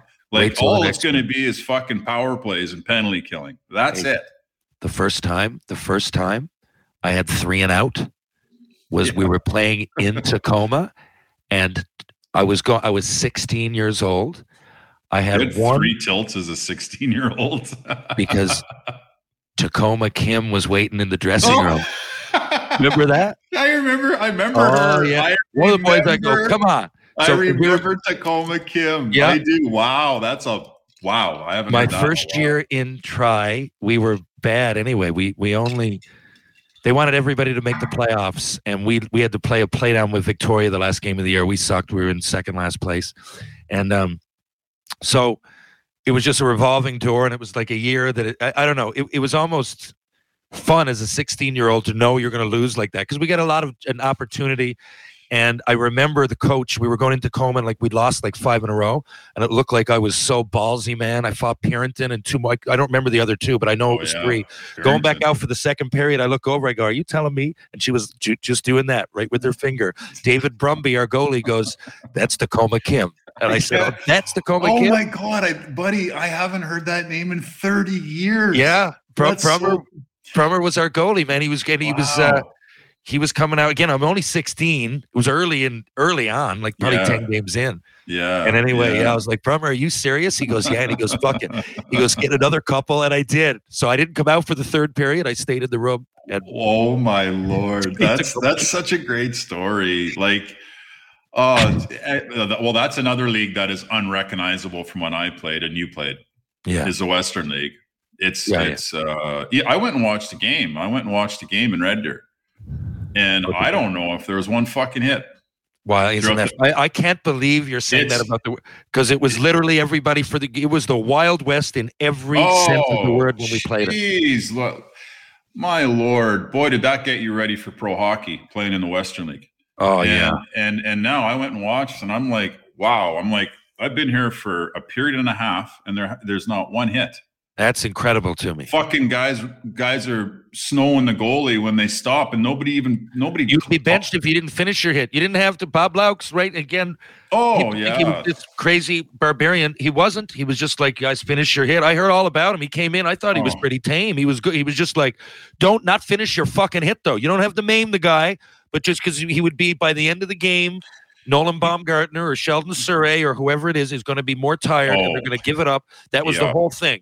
If I was in the second period and didn't finish my hit, bench. yeah. yes. You would literally be benched if Yeah. you didn't finish a hit. And you knew it. like it, absolutely it's you know and here's the thing if you watch a game on espn between colorado and whoever or boston or something back in 1996 97 98 99 um the electricity in the barn before the game got going yeah. like like people knew what to expect when they paid that fucking hundred dollars to go watch that game that night Oh, they man. knew what was coming and it's and i feel sorry for the fans today the new age fans that will never ever get to experience on a saturday night you know the game one of fucking colorado and detroit or whoever it may be where it was a war it was literally a war and the refs remember in the playoffs oh the refs put the whistles away you think it's like that now Are I know. fucking kidding me I know. I know. I hear that. And I'm like, are you fucking kidding me? come on You're insulting me. right Jesus. right We had to go out there, man, and if I was, oh, God damn it, go in front of the net, just Yeah. like, just welts, welts, Mhm. axe and axe Mhm. on the back of your legs, everywhere, up under the ribs, everywhere Yeah. that the D-man. you ever play against Brent Thompson- pronger you ever play against pronger The one once, and I've Oh. often said to people, crazy, craziest thing, craziest thing I've ever done is go in front of the net with that guy, Oh, right that up under yeah. your ribs, cross check into your liver or your Yeah. kidney, Yes. and yes. then fucking and then whack you across the back of the legs. Cross check, whack. Cross check, whack. Yeah.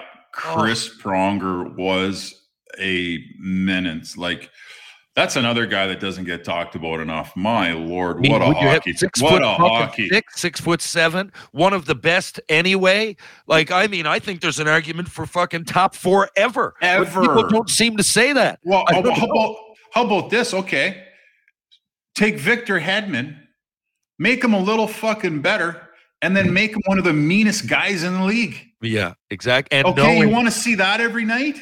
That's what Chris Pronger was.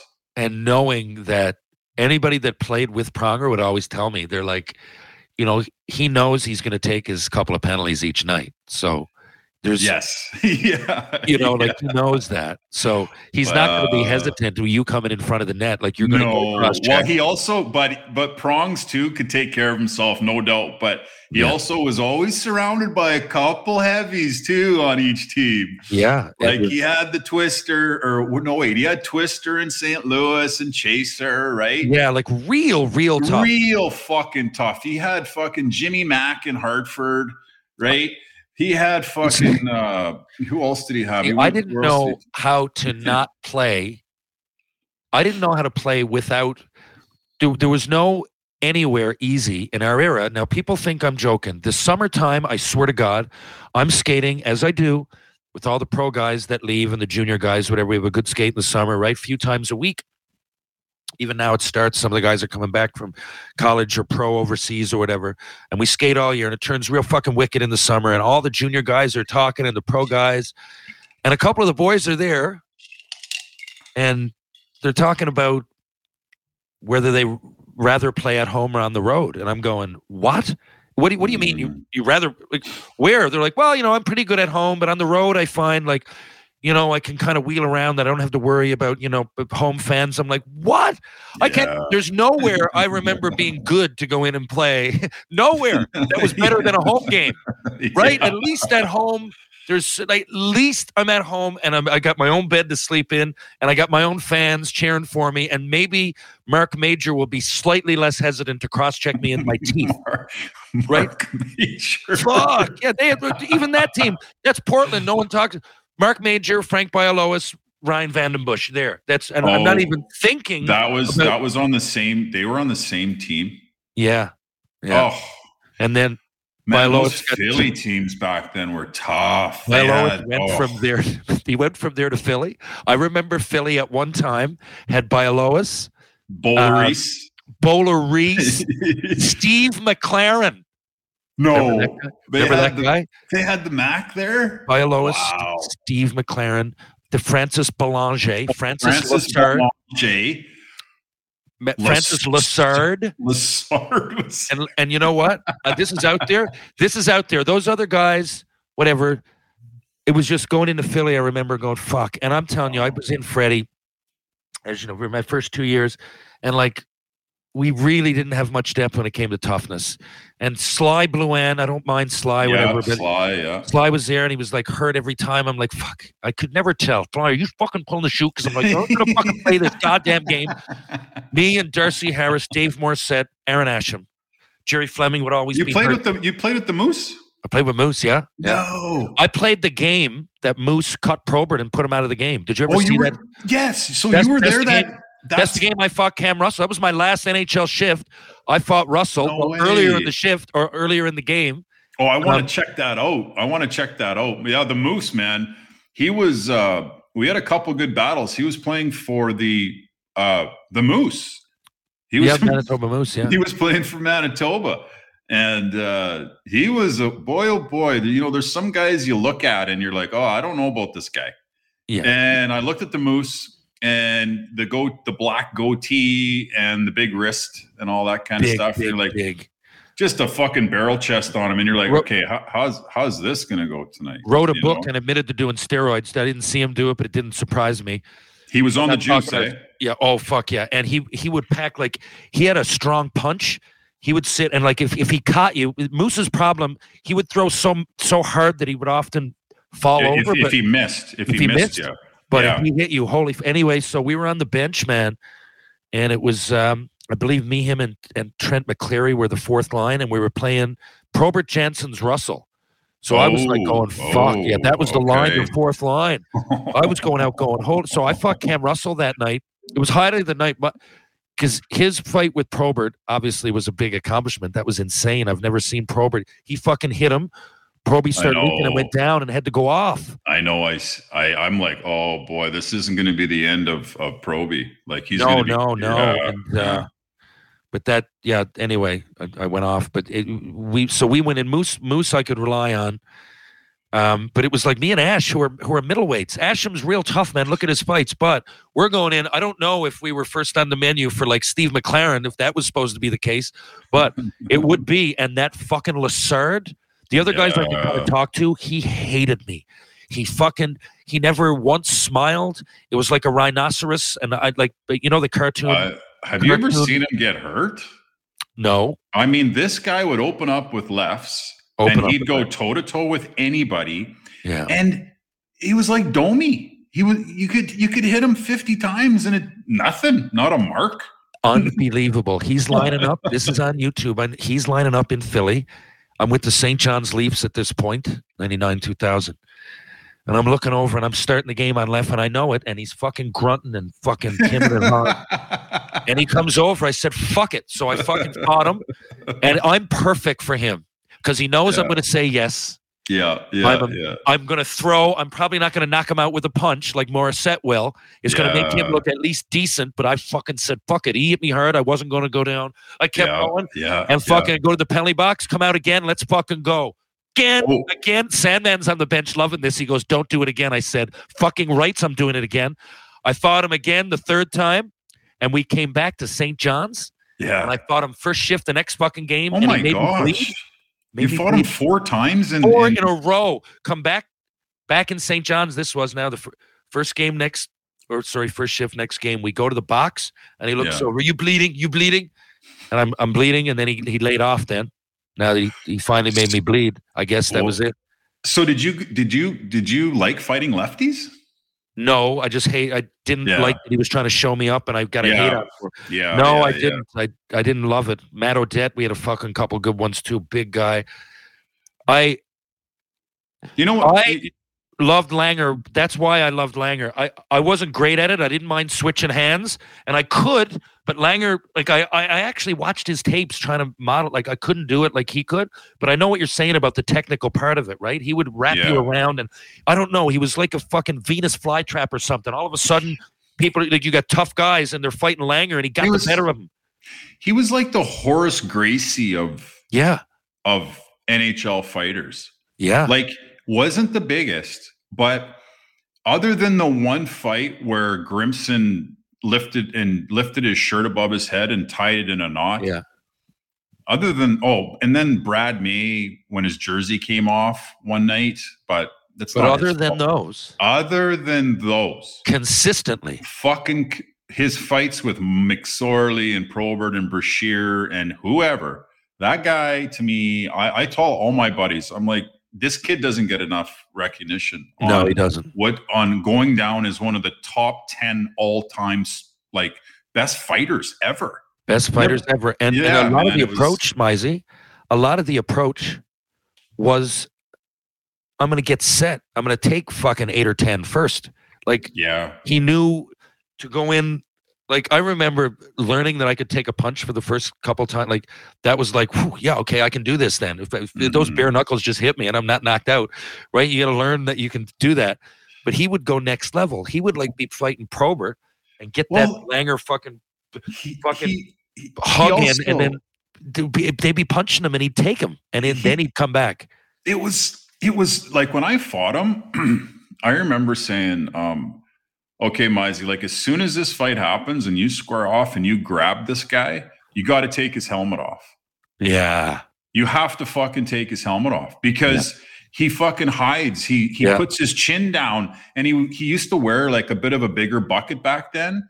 And so instantly I took my so I think I grabbed yeah, I grabbed him with my right and I took my left hand and I went to the back of the bucket and I popped it off right away. And then I'm so now I'm like, okay, okay, we're on a bit even playing field here. And then I started to gas out.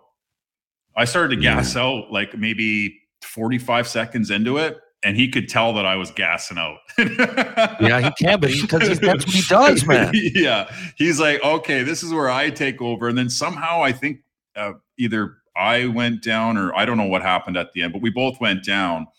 And um, yeah, Darren Langdon, it was it was nice to see that you had him on because you don't see a lot of Langer either. No, you don't see a lot of Langer. We do some. We well, we played a few charity those NHL chan- charity games. It was Wendell Clark and friends. Actually, it was a great Yeah. time. But that's when I said it. I go, Langer, geez, you're not out there much. Would you come on my podcast? He goes, Yeah, of course. Uh, you never asked me, but I, I think I just assumed he wouldn't. I, I don't know. Yeah, that Um, was great. But you know, um, the thing about Langer, oh, I fought Langer twice, and the first time Oh, you I did? remember going. The first time I yeah When the hell did you fight him? oh man in You- senior hockey yeah You fought Langdon. I fought in Langdon I- I- Senior, like a like a like an the actual Corner Brook Royals were fucking flying me in from a six hour drive from St. John's. Newfoundland. they were flying me in. To, and they were paying me money to do a job, man. They were paying me oh, good money. God. Now it's not the Quebec Senior League where everybody fights. No, fights. I where you- know. I know you what might you're go to a talking whole- about. Yeah, we it's go a from good the Allan league. Cup. The goal is the herder. The goal is the Allan Cup. Whatever. Allan fight Cup, yeah. happen. Good hockey, man. Really good yeah, hockey. good hockey. Um, Yeah. Each team had a, a bunch of pro guys that came back and good locals, and you know, sold out, nice atmosphere. Put me through part of my schooling. Mhm. So Langer had come back. It was 0405. He was playing in New Jersey. It was lockout year, and everybody was saying he was going to play for Deer Lake, which is the arch rival of my team. I'm like, no, I, Langer's not playing. And sure enough, he came out, man. He dressed, and the place was he. There was a there was a vibe, like you said, in warm up, and I was like, how's he going to approach this? You know, is he going? Because I knew Langer. I mean, Langer and I had beers when I played New York, my only game against Gretzky, and he made sure Gretzky came over, and you know, I can go on and on. Me and Langer knew each other. We're best buddies, but I looked up to him like you were saying, Dave Brown. yeah, right? for sure. It was awkward for me more than anything. So, and uh, he ran the goalie first shift. Our goalie Jeff Murphy. I was, and I looked, and we had Todd Gillingham who just passed away. Rest in peace, Todd. Um, we had a couple of local guys, Wait, but Todd I Todd Gillingham passed away. he did, yeah, but three months ago. Substance, yeah, for the most part. No way! I didn't. I didn't. How, was it? Was it in the media or anything? I never heard Uh, about it. Not not a whole lot. Yeah, he had a, he had a struggle Wow, with his last Gilly, Gilly. Yeah, I remember Gilly. great. I Yeah. just honestly, I can't say enough about how great of a person he was. Outside of when he drank, it was night and day, and he had he, he had some demons, and he got into got into the drugs. And uh, I'm not talking out of school. This Sure, sure, yeah. and uh, we all loved him, and Yeah. um, he uh, just he didn't overcome it, man. But but my memories with Gilly are, are great ones, and Gilly was there that night. And Gilly, you see, grew up in Corner Brook. Langer grew up in Deer Lake. They're around the same age. And so there was a thing going back to like when they were like 10 years old, right? And I just kind of came in the middle, but I knew Gilly. I love Gilly, but I knew Gilly was no match for Langer. The people in Corner Brook thought so because they're just watching these guys go away every year and come back. And that was right before the internet was out, but YouTube, I don't think was a thing. 0405, 0506, like around there. And um, so anyway, Gilly started in a warm up. Shit, it was fucking craziness, a lot of fights. Um, and uh, that, I mean, that particular year. And um, Langer did that. So I went on the ice. I, I just looked and I said, I'm probably the most, not qualified, but I knew that I wouldn't go down right away. And I knew the people in Corner Brook wanted somebody to stand up to Darren Langdon. It was like, you know, I can't believe you fought him, man. Wow. I dropped my gloves. He said no. So I went Yeah, to pick I him up didn't- again, Yeah. and he fucking pushed me then and turned around, and then he dropped him. I guess he thought about it. I'm, I'm at home. I'm going to say no to a fight, and he was in the NHL. It was just a lockout. sure. So, sure. and I'm probably got 20 pounds on. You know, I'm Oh, okay. I'm collecting a senior paycheck. Okay. I'd end up I'd, I'd end up going through a change of sorts, you know, Sure. ball hockey and all that, but that wasn't until the next year. This is the peak of I always played hockey. I would have been the most out of shape here. And Okay. fucking anyway, I started to go and he started wrapping me up and I'm going, Mizey, and I'm hitting him. And I'm like, I'm I'm seven or eight, and I'm Yeah. going, I don't even like where this is going. I yeah. because he has I'm sure that I'm not beating I'm sure I'm not giving Darren Langdon too much that he can handle. Yeah. And he yeah. hasn't done anything. It was like if you were in the water and you knew that Jaws was like swimming around somewhere underneath you, and you might get to land and nothing will happen. But Yeah. you know that if he's just waiting to fucking chomp, and sure Yeah. enough, and he swung me one way, swung me the other, took his fucking arm out and started going. I didn't go down, but fuck, was it a master class in fighting? Oh yeah, yeah. Yeah. He, um, man, oh man, I, I, I just, I, I couldn't believe what he was doing to the heavies, Heavies. like heavies, like Grimson and all the big boys. Like then he fought Twister, and like, I, I just, it was amazing. I'm like, I've just never seen a guy that was so technical and calm, um, and then just find a way to use both hands really well. Uh, He's an artist at work. man, he was man, he was so great to. And I here's another thing I loved about Langer is that he was a, he's a cool, tough guy. Yeah. So he's a fucking cool, tough guy. So he's playing at MSG, right? Yeah.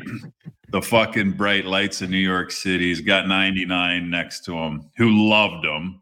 Loved him. Yeah. Loved, loved Langer, right? So Gretz loves Darren Langdon. And he just line up with Domi first shift of the game, you know, get a stick between his nuts and lift it up a little bit. And uh, they just sort of stare at each other. They'd know they'd have a great fight, tap each other on the on the helmet. I, it's just sad that I got a YouTube fights from the '90s now because you know the only other time I got excited was the other night when Minnesota played uh, Calgary, and I'm like, okay, Reaves and Luch didn't go the first game, no problem. They're going a hundred percent next game. Like it's it has to happen. There's just right. There's just for sure. I'm watching. I'm like, ah, as soon as the first period ended, I'm like, nah, it's not happening. This is not happening.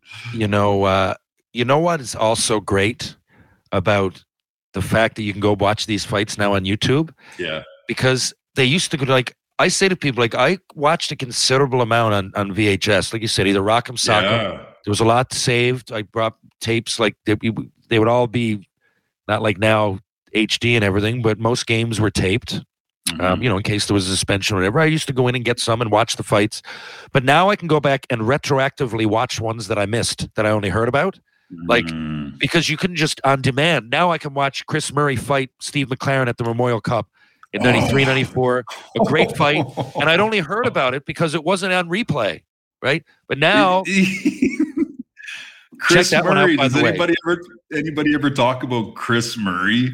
Chris How tough Murray. that guy was. Yeah, well, oh I my mean, lord. and a tough guy on a great team in Kamloops that Oh. doesn't get oh, talked about a lot. Uh, yeah. Not at all. Chris Murray. Then he gets to Ottawa and he's like hanging in with all the big boys, you know, like he was really tough too. My lord, there was just yeah, a lot of Danny was in uh, Montreal, my time there. He had, he had like 25 or 30 goals in Freddie, too. Like he was, uh, we got called up. And someone wants to watch. Um, I fought Daniel Paquette, I think was his name. Uh, but he fought Jeff Odgers, man. And Odgers was a scary, out of nowhere, I shouldn't say scary tough, almost, but he was underrated tough.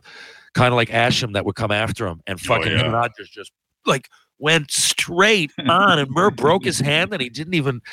Back, but people ask me, "Were your hands sore?" I'm like, "Yeah, from game one. From game one till the end of the year, they were never not sore. At least my There- right hand." well, you know how you you know how we've just talked about tough guys for a while, man. th- Be good to get something going where you know we could have some type of a panel or some type of a discussion room with like Marty Brownie, Ty, Rob Ray, I, like because they're all so loved from those eras that there'd be so many people that would be really interested to hear different views on on that. Um, Brownie Brownie's never done a podcast. What? Marty McSorley, I haven't heard him do Yeah, a podcast. you don't hear a lot, do you? No, and I'm like, Think. keep. I'm like, people want to hear these guys. Troy Crowder. Let's talk about the fucking night before you, you know, you went into Detroit and did some damage. Like, like Proby and Rob Ray sat down. That was great when they sat down together, Yeah, you know, and they did that thing. But there's not enough of it. Like, I don't know. I, I think, I think it'd be good if somebody could try and put something together. I don't know what it would be though. it's funny. I'm going to Sudbury to do Shoresy season two in a few weeks, Yeah. and uh, last year we were going in for the first day, just like middle of the day to get get used to our gear and like go for a little whirl at, at noon. And who's walking out with a like a a sack over his shoulder, like an old school hockey bag and a stick? Who? Troy Crowder. Oh, crowds. Yeah. And there's another person that I say to people, I'm like, wow, like he was he was big. He was that one year. He was almost as, as popular for that year as Proby. Yeah, yeah. when Like, like when you said Troy Crowder, it was like he got featured on Rock'em Sock'em. Yeah. Um, Yeah. he was my roommate. oh, at really? yeah, we were roommates at uh, in Ontario in Hamilton for a hockey school. Uh, we lived together for about I think it was only a couple weeks, but um, uh, Crowds was uh, yeah, great guy. Mizey, in 1927, The Titanic sank. 1914, the Titanic. 1917, didn't it? That's No? 17, isn't it? yeah. Fuck, okay. Uh, yeah, there you go. yeah. Uh fuck, you got me there. Yeah, 1927, stop time. They they first started stopping time in the NHL. 1937, icing is introduced. Hmm. 1927, another rule came in. You could you could finally pass it forward. You couldn't pass it forward till then. 1956, it took until then that when you got a penalty, Mhm. only one goal because you, otherwise you could score five goals on a two minute power play if you wanted. And Richard Oh, wow. and company Wow. did. Hmm. Um, so point is, rules have always been changing. People say, Mhm. well, you know, hockey the way it used to be, but it never used to be like anything. For every time that I could say, well, um, Gretzky played with nets or goalies that were worse, you could say, well, McDavid plays with three on three overtime and a red line or no red line. Um, oh, and no and, and no obstruction, by the and way. no obstruction. Uh, someone that likes Rocket Richard, I could say, well, fine, but he used to get multiple goals on the one power play. So oh yeah. there, there's yeah. a push and a pull, and everybody get. It's hard to compare eras. But what do you think will be something in say 25 years from now Mhm. that will be real different and will change the game in another historic? It could it could happen next year, but say Yeah. 25 years from now, it's almost 2050. What do you think has happened? I think the way that we watch the game um, from home will change dramatically. Um, I'm not sure what that's going. I don't know if it's if, if it's like, for instance, when you watch, like, I think the National Hockey League needs to do a better job of televising games. Um, I think Like that they're. I think that you know, my God, it, it, it you know, it is 2023, and I think that they need to somehow find a way to get the cameras closer to the ice just like they are in basketball and just like they are in the NFL. It's a great Yeah. point. I never never heard that uh, point of view before. Well, if you're a new fan and you're tuning into a game and it's and it's some of these rinks aren't as good to watch a game on TV as it would be in Edmonton or Calgary or Toronto. But if you're watching a game like let's say uh, whoever it may be, if it's Seattle or whatever, my point is is that that the cameras need to do a better job that that people don't have to guess on who's on the ice. Like I can tell who's on the ice by the way they skate, but the average fan can't. And I just think that the the game will be viewed hopefully different in 25 years. There will be no more fighting. That'll be that'll be done for sure. Interesting. Um, and what do you think? Do you think people will be playing with full cages? Oh boy. Um you know, if they oh full cage, man, that would just that would I mean it was really hard for me to uh, swallow the uh the visor thing. if they bring in the full bubbles, I don't know, man. It's going to be tough. I know, but I mean, if Oh, I mean, it might. You know what I mean? Like visor seemed almost comical at one point. yeah. Um, and I'm not. I, I understand why people wear them. It's a- at some point. I mean, it happens, and But you can do- understand it, right? And sometimes it's needed, and Yeah, but you should leave it up to the player, though. That shouldn't I- be. I agree. That shouldn't be grandfathered in like it is. Like it. Okay, ninety nine or sixty six. If you want to wear one, go ahead. If you don't, don't. But I don't think that should have been forced on the players. And it started in junior, and then it worked its way. Actually, I'm sorry, it didn't start in junior. It started in the American Hockey League, where they tried it out for a year or two, and then Yeah. they started this whole grandfather rule in. I didn't agree with it at all. I know. I hear you. I feel. Um, I just rather make the decision on my own. It's my body. Absolutely, It's my profession, and you're talking about something that's arguably, in my mind, if I, I'd rather play without it, and we're talking millions of dollars.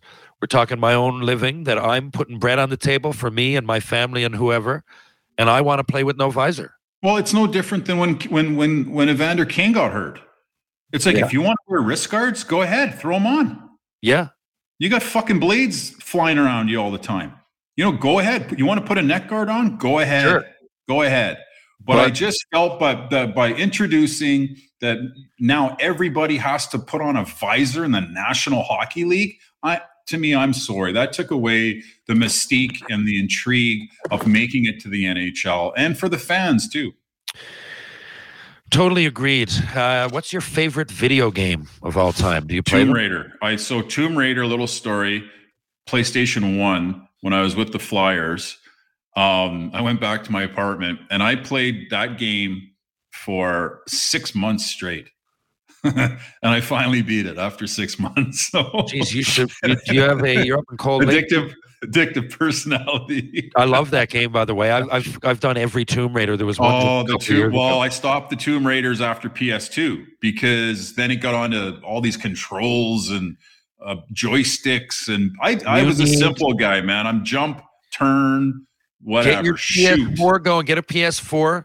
Oh, I I, got one. I, know it You looks so jump on good. and play at night together. Solve the fucking crime together. It looks so good. Tonight at about 7:30, I'm going to go on in Red Dead Redemption Land Yeah, yeah, with yeah. Uh, three or four of my buddies. We're going to rob a bank. Maybe uh, maybe hunt some moose. Maybe a grizzly bear up in the mountains. Do a little cook up. Oh yeah. That's It's- great. It's so immature, but it's a lot of fun. Um, okay, we're almost done, dude. It's fucking an hour and 40 minutes because I'm just having, I had all these questions and I really, really didn't ask you any as always. I did. Yeah, wait, wait, wait, wait, wait, wait. You, we'll, we'll do one more. So, yeah, I liked your island question. So you're stuck on an island for five years. On your plate every day for five years, you get three meals. They can be anything: lobster, steak, whatever. And then you get you get one drink. Okay, and you get one album. What do you take with you on the island for five years? For five years. So break down the food again. You can have three different things on your plate to eat. You can have one drink, okay, and one album. Oh, three different things on my plate each meal. It can be anything. It can be lasagna. Uh, But I got to uh, pick three, and I can have a variation of, of any three, but I can't. Okay. That's that's right. Anything. and in this world, I guess it's what I like. I love how you flip the questions around. This is as much you interviewing me. And okay, and I'm not gonna like I'm not counting calories or anything here, right? Oh, it's just what I love. it, bro. You ain't counting calories on the island. Yeah, true. Okay. Okay. Interesting. I would take some form of pasta for sure. So let's say tortellini rosé, and I'm going to mm-hmm. go as far as to say, if Okay. possible, from Weinstein and Gavino's. That's on Crescent Street in Montreal. Excellent. Excellent choice. Excellent So- choice. It's going to Okay. be uh, tortellini rosé from there. I'm going to have the seafood soup, seafood chowder from Merchant Tavern in downtown St. John's. Jeremy Charles, my buddy, the world-renowned chef, he does a lot of things differently, but I love his seafood chowder, and I am from Newfoundland, so that'll be my seafood. Okay, so you're starting with your soup, and then you've got you're going into the tortellini. What are you going to have with the tortellini? It's a. I'm flipping a coin, and I, Yeah. I'm flipping a coin here between some kind of a burger and fish tacos. Ooh, ooh. Okay, okay. I love fish tacos. I got a weakness, but I already had the seafood soup. You've got I? a lot of seafood going on. Maybe you want to maybe you want to put the burger in there. Okay. No. There you go. A burger, Okay. a burger of some sort. We okay. What's your out. drink? A hundred percent would be Coke Zero or Diet Coke. Okay, Diet Coke. Okay, and then your album. Sergeant Pepper's Lonely Hearts Club Band by the Beatles. I think it was the most Wow. what's the word in in in, in influential album ever by the most important band. It's the most important band ba- album ever by the most important band ever. So I will take that. Wow. Wow. Okay. Okay. I, it's as much of a historical pick. I mean, I love the Beatles. I love sounds, of course, of the Beatles. Yeah. But I often say if if you if people don't like them, that's fair. But you have to understand what they did and how much they transcended music, rock music at least, pop music, and how influential. It, it- almost any band that came after them are, are borrowing something. Yeah. To be honest. so there you go. That's a long-winded way to ask. nice. Nice. So now, nice. I guess seems like you had that one queued up. Well, I'm, get, I'm asking you the same question then. uh, I'd probably go. I'd I'd have uh, I'd have uh, an Australian lobster tail with butter. Um, I would have my grandma's Caesar salad, and then I would also have my grandma's uh, pierogies with onions and bacon. Look at that. Northern Alberta is always the pierogies. You know, I didn't see a pierogi till I I, I uh, played with, I guess, lived with Sheldon Souray. oh, you'd see one there. Yeah. Uh, I remember Sheldon used to go, he had no worries. He used to go to McDonald's and order four Big Macs, eat them all. oh yeah. when you look like that, you can eat whatever. Um, my drink would be um, uh, I would I would have a five alive with ice. A five alive. So that's what you like for your thirst quenching? Yeah, five alive. If I'm going to be on the beach every day, five alive with a with a glass of ice. Yeah. Um, it's very, you know, nothing nothing bad about a five alive. It's almost no, underrated. Peach flavor. So peach five alive. Um, if I was able to mix a little bit of a little bit of uh, ginger ale in there too, that'd be great. But then uh, the the album, oh boy! I mean, I'm either going Meatloaf Bat Out of Hell or I'm going Bon Jovi New Jersey. It's one of the two. and you know what those are those albums are similar in many ways like the you know the production They and the, the instruments eh? that are used and, Yeah. and they're both underrated but they're both Oh. by by these artists that are i believe both in the hot rock and roll hall of fame but Yes. still some somehow seem a little bit underrated Yes. as we as we get away from them Yeah. Interesting. Now, I guess I was assuming as well. I mean, if I'm on a fucking island and I'm eating, I, I don't drink. When I drink, I tend to be the life of the party, but I don't drink a lot. So I was never like battle the demons you did. But let's just say, if I was going to drink, my favorite drink right now would be I don't know, vodka and pineapple. I like. No, I like vodka. I don't mind Pink Whitney. I like vodka and pineapple. It, I bounce a, a couple of those doubles in me, and then maybe get on the beer. I couldn't drink them all night. Too much uh, sugar. But what was your drink of choice? Whiskey? Uh, I, I, to start out, it would be a, it would be a couple cold beers, and then, um, and then it would be Crown or some type of whiskey with some Coke. But at the end of the night, when it was six or seven or eight in the morning, and you're doing blow all night, yeah, the only drink that you could really drink at that point would be like, my drink would be vodka with Five Alive and Sprite I and see. uh, I could down it literally. Any other drink, I'd almost throw up. It was weird. I don't know why, but yeah. It's uh, yeah. I'm. Uh, I don't have a favorite alcohol. I don't really know where to go. I know that usually when I start, I have a pint and I have a shot of Jack Daniels, and that was BJ Oh, Young. That's the way we started every night. So yeah, JD.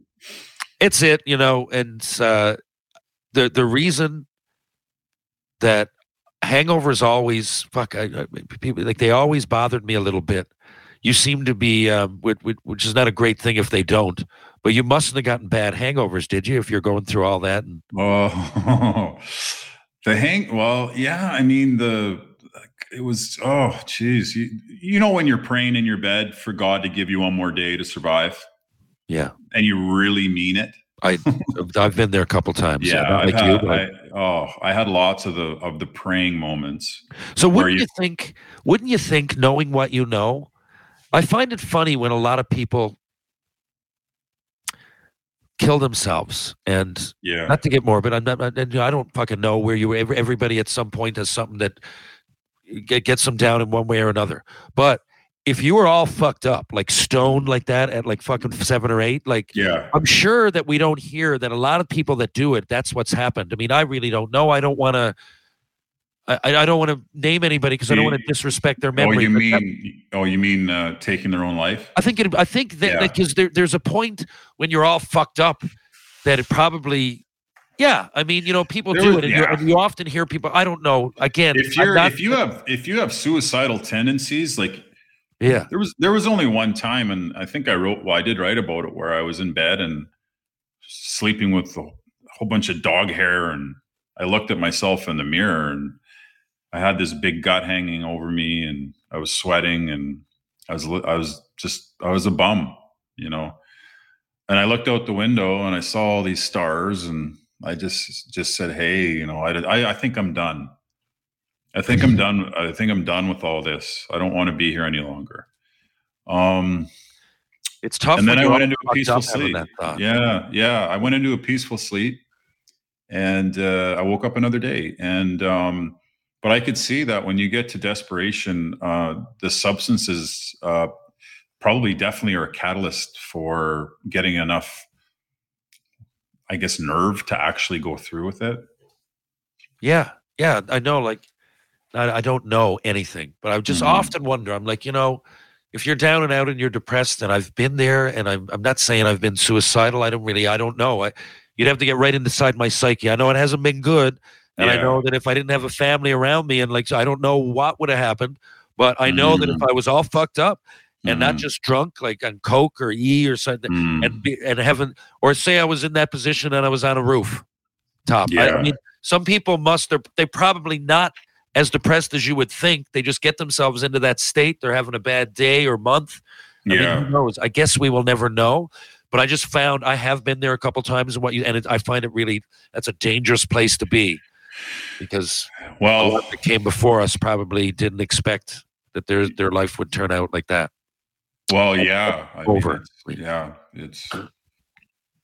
Are you uh, are you going anywhere in the upcoming? How- Does anybody know about your little venture yet? About the uh, Uh, Machu Picchu. Yeah. No, so this I'm throwing this out there to you. So my buddy and I, Taran Samwith, people know him, the Sandman, one of my best friends in the world, has been on this program a lot. We're going to Machu Picchu. We're doing it in July. I've got to be back here for a couple of reasons on July 22nd, and uh, so we're going to figure out a time Mhm. between the end of June and July 22nd that we're going to go down there. Amazing. I think now I know what it sounds like. Of course, going down to Peru and No. Colombia that we're on a party, you're but not br- you're not bringing me. Well, it's not the case. We're going to go on a hike. We're going to we're going to quote unquote find out a little bit more about ourselves. Find Yeah. our, find ourselves. It's At least try to. And you're you're always welcome because I know you're one of Sandman's buddies as well. I love Sandy. I think I, I think that uh, I mean I could travel anywhere in the world now, and uh, you know it wouldn't phase me, even though the the cocaine there is like ninety nine percent pure, and it's like I don't know Well, 30, And we're 30 like, bucks a gram. yeah, yeah. Oh, but, but who knew? Yeah, Yeah. who's counting? Yeah. I mean, uh, like I, I've always had fantasies of doing really, really good coke, and um, that's the place where you would do it. Um, but anyways, no, I think that that adventure that you guys are going on is uh, is going to be incredible, and I can't wait to. I can't wait to. To hopefully you, hopefully you do something in terms of letting the the public uh, be able to come along for that ride and, and watch that. I didn't think of it till you said it, and maybe I will. It's going to be interesting for so many reasons. There's a big, uh, so Machu Picchu is a big, like Inca ancient civilization, not ancient, I guess, 15th century Mhm. is where the most recent of the archaeological digs uh, or, or finds would have taken us. But it's uh, it's it's a unique little hike. It's in Peru, and Mhm. uh, it's a- this little community that they found and they dug out. It's on the top of a mountain, and you know it's for so many reasons. The top of the mountain, it, it, it's it's situated in a perfect place for them. Uh, there's irrigation. There's apartments Yeah. there's uh you know bathrooms it, it's just it's interesting to you know we often think we're ignorant to think that you know that this civilization that we're living in is the only one that ever really mattered that Yeah. thought things out but you know other than electricity a lot of places did have it figured out uh Mhm. There's Are you, where are you guys made. staying? well Sam and I left it up to him. There- there- There's Oh, okay. you can either I think like I said, we're gonna fly into Argentina or Colombia, okay? yeah. And then make our way to Peru. Again, that's a short flight. He knows what he's doing. Yeah. And there's somewhere I guess you stop and it's a 50 or 80 kilometer Wow. hike slash. I mean, I, I think there's there there might be small levels of transportation from A to B, but it's a large part. It's a hike.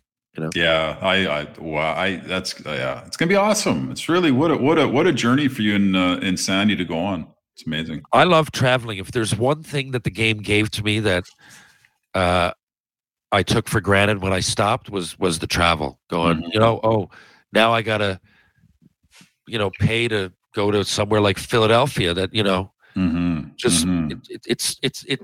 You would never, you know, if I went to my neighbor and said, "Oh, let's go to Philadelphia," I, I'm sure it would be weird. Say, for example, most people would say, "Well, you know, we got one trip a year. Let's go to Florida, or let's go to L.A. or I Yeah. don't know, Cuba or wherever." You know, hmm but those little places that you learn so much, like you know, getting up for a game and going down. Well, let's see the Liberty Bell. Where was Rocky shot? Where then off to the next city. The next you might get sent down. The next city is I don't know Hartford or Roanoke, but there's something there Mm. that you take with you, and Mm. you travel all over. And I find, I just find it's the best education and how Oh, better. absolutely. You know? yeah, I'm gonna. I can't wait to see it, buddy. Um, Mizey, what you should do. What would be great if you can come over and visit uh, Newfoundland. We got a lot going on here in the summertime, man. Talk hikes. The East Coast Trail is unbelievable. Yeah, You enjoy it. We get decent weather. Um, well, everywhere does in the summer, but like if you're going to come, now wouldn't be the time. The summer would be. We got icebergs floating by, whales, seals, lots of fishing. I could take you out cod fishing. we got a, Uh, you know what? Uh, at some point, for sure, in the next, I'd say calendar year, we've got to find a way to like get together and spend some time together. Yeah. Because life's too short, yeah, right? absolutely. So let's do that. Okay, I'm going to leave it there. Do you have anything to promote? Do you have anything? What do you got coming up with your book? Uh, no, I, you know, I obviously it's it's dear to my heart. I'm gonna I'm gonna get active with it for two years with uh with what happened uh with COVID and all that kind of stuff. I sort of went on the back burner, but uh, once I move back to Edmonton here in the next uh, month, then I'm going to uh, start uh, doing what I originally wanted to do when the book got released that I didn't get a chance to do, and um, and then who knows what's in store for Brantt Myhres? I don't know yet. That's interesting, but a great. Uh, I I await with positive suspense and anticipation. And good luck, my friend, and whatever it is you do. I'm sure I'll see you soon. All right, buddy. Thanks, TR. Okay, thank you. That has this has been Tales with TR. That's been Brantt Myhres, my good buddy from way back in the day, and it truly is a rollicking story. Painkiller, folks. Uh, I can't recommend it enough. If you're a hockey fan and just uh, you don't even really need to be a hockey fan at all. Hockey's a vehicle here for the story of a man that grew up. Oh, a hockey player, a son, uh, so, so many things, a brother, but uh, in my mind, uh, didn't. What's his word? He was one of the most confident, ferocious, you know, peers that I remember coming into the Western League and just finding out about his existence. This big demon of a hockey player that had fucking fight you and beat the shit out of you as soon as look at you. But the more I got to know about Brantt Myhres, the more I realized that he's more himself now than he's ever been. He's got all those stories. It's an adventure. It's up and it's down. It's a roller coaster ride. But uh, in the end, he's with us. And uh, what a purpose. He's talk about life with purpose not only a great father, but an inspiration to many, like I said, hockey players and non hockey players alike. Brent is a true role model for uh, not only me, but millions of people around the world. Thank you very much, Brent. And folks, of course, if you're downtown in St. John's this particular weekend, why wouldn't you go for a bite to eat? And if you're going to do that, go to Merchant Tavern, Blue on Water, or Wedgwood Cafe. I'd highly recommend. If I'm going to go for a drink, what do I do? I normally go to the Bull and Barrel. I go to Trinity Pub. I go to TJ's Pub. I go to Greensleeves Pub, the Martini Bar, Rob Roy Confusion. I go there because they're my buddies and I like the cut of their gym and I love their establishments. If I'm going to go work out, I go to Rope Walk Lane, power conditioning, strength and balance for the body and mind. If I'm going to go to Mr. Lube, there's two spots in St. John's, Newfoundland, on Torbay Road and on Kenmount Road. Live, laugh, lube. And of course, if I'm looking for pain relief, I look no further than Pitbull Pain Relief. PitbullPainRelief.com. The pain sticks that keep on giving, let's say. They keep on giving. I use them for my aches and pains. I've been doing it for two years, and I don't think I'll ever look back. Thanks very much for tuning in. Thank you to Brantt Myhres. And uh, thank you to each and every one of you that make this all possible. Uh, the production of Tales with TR. I'm having a great time, and uh, I hope you are too. See you again soon. Have a great fucking weekend, everybody. Catch you on the rebound.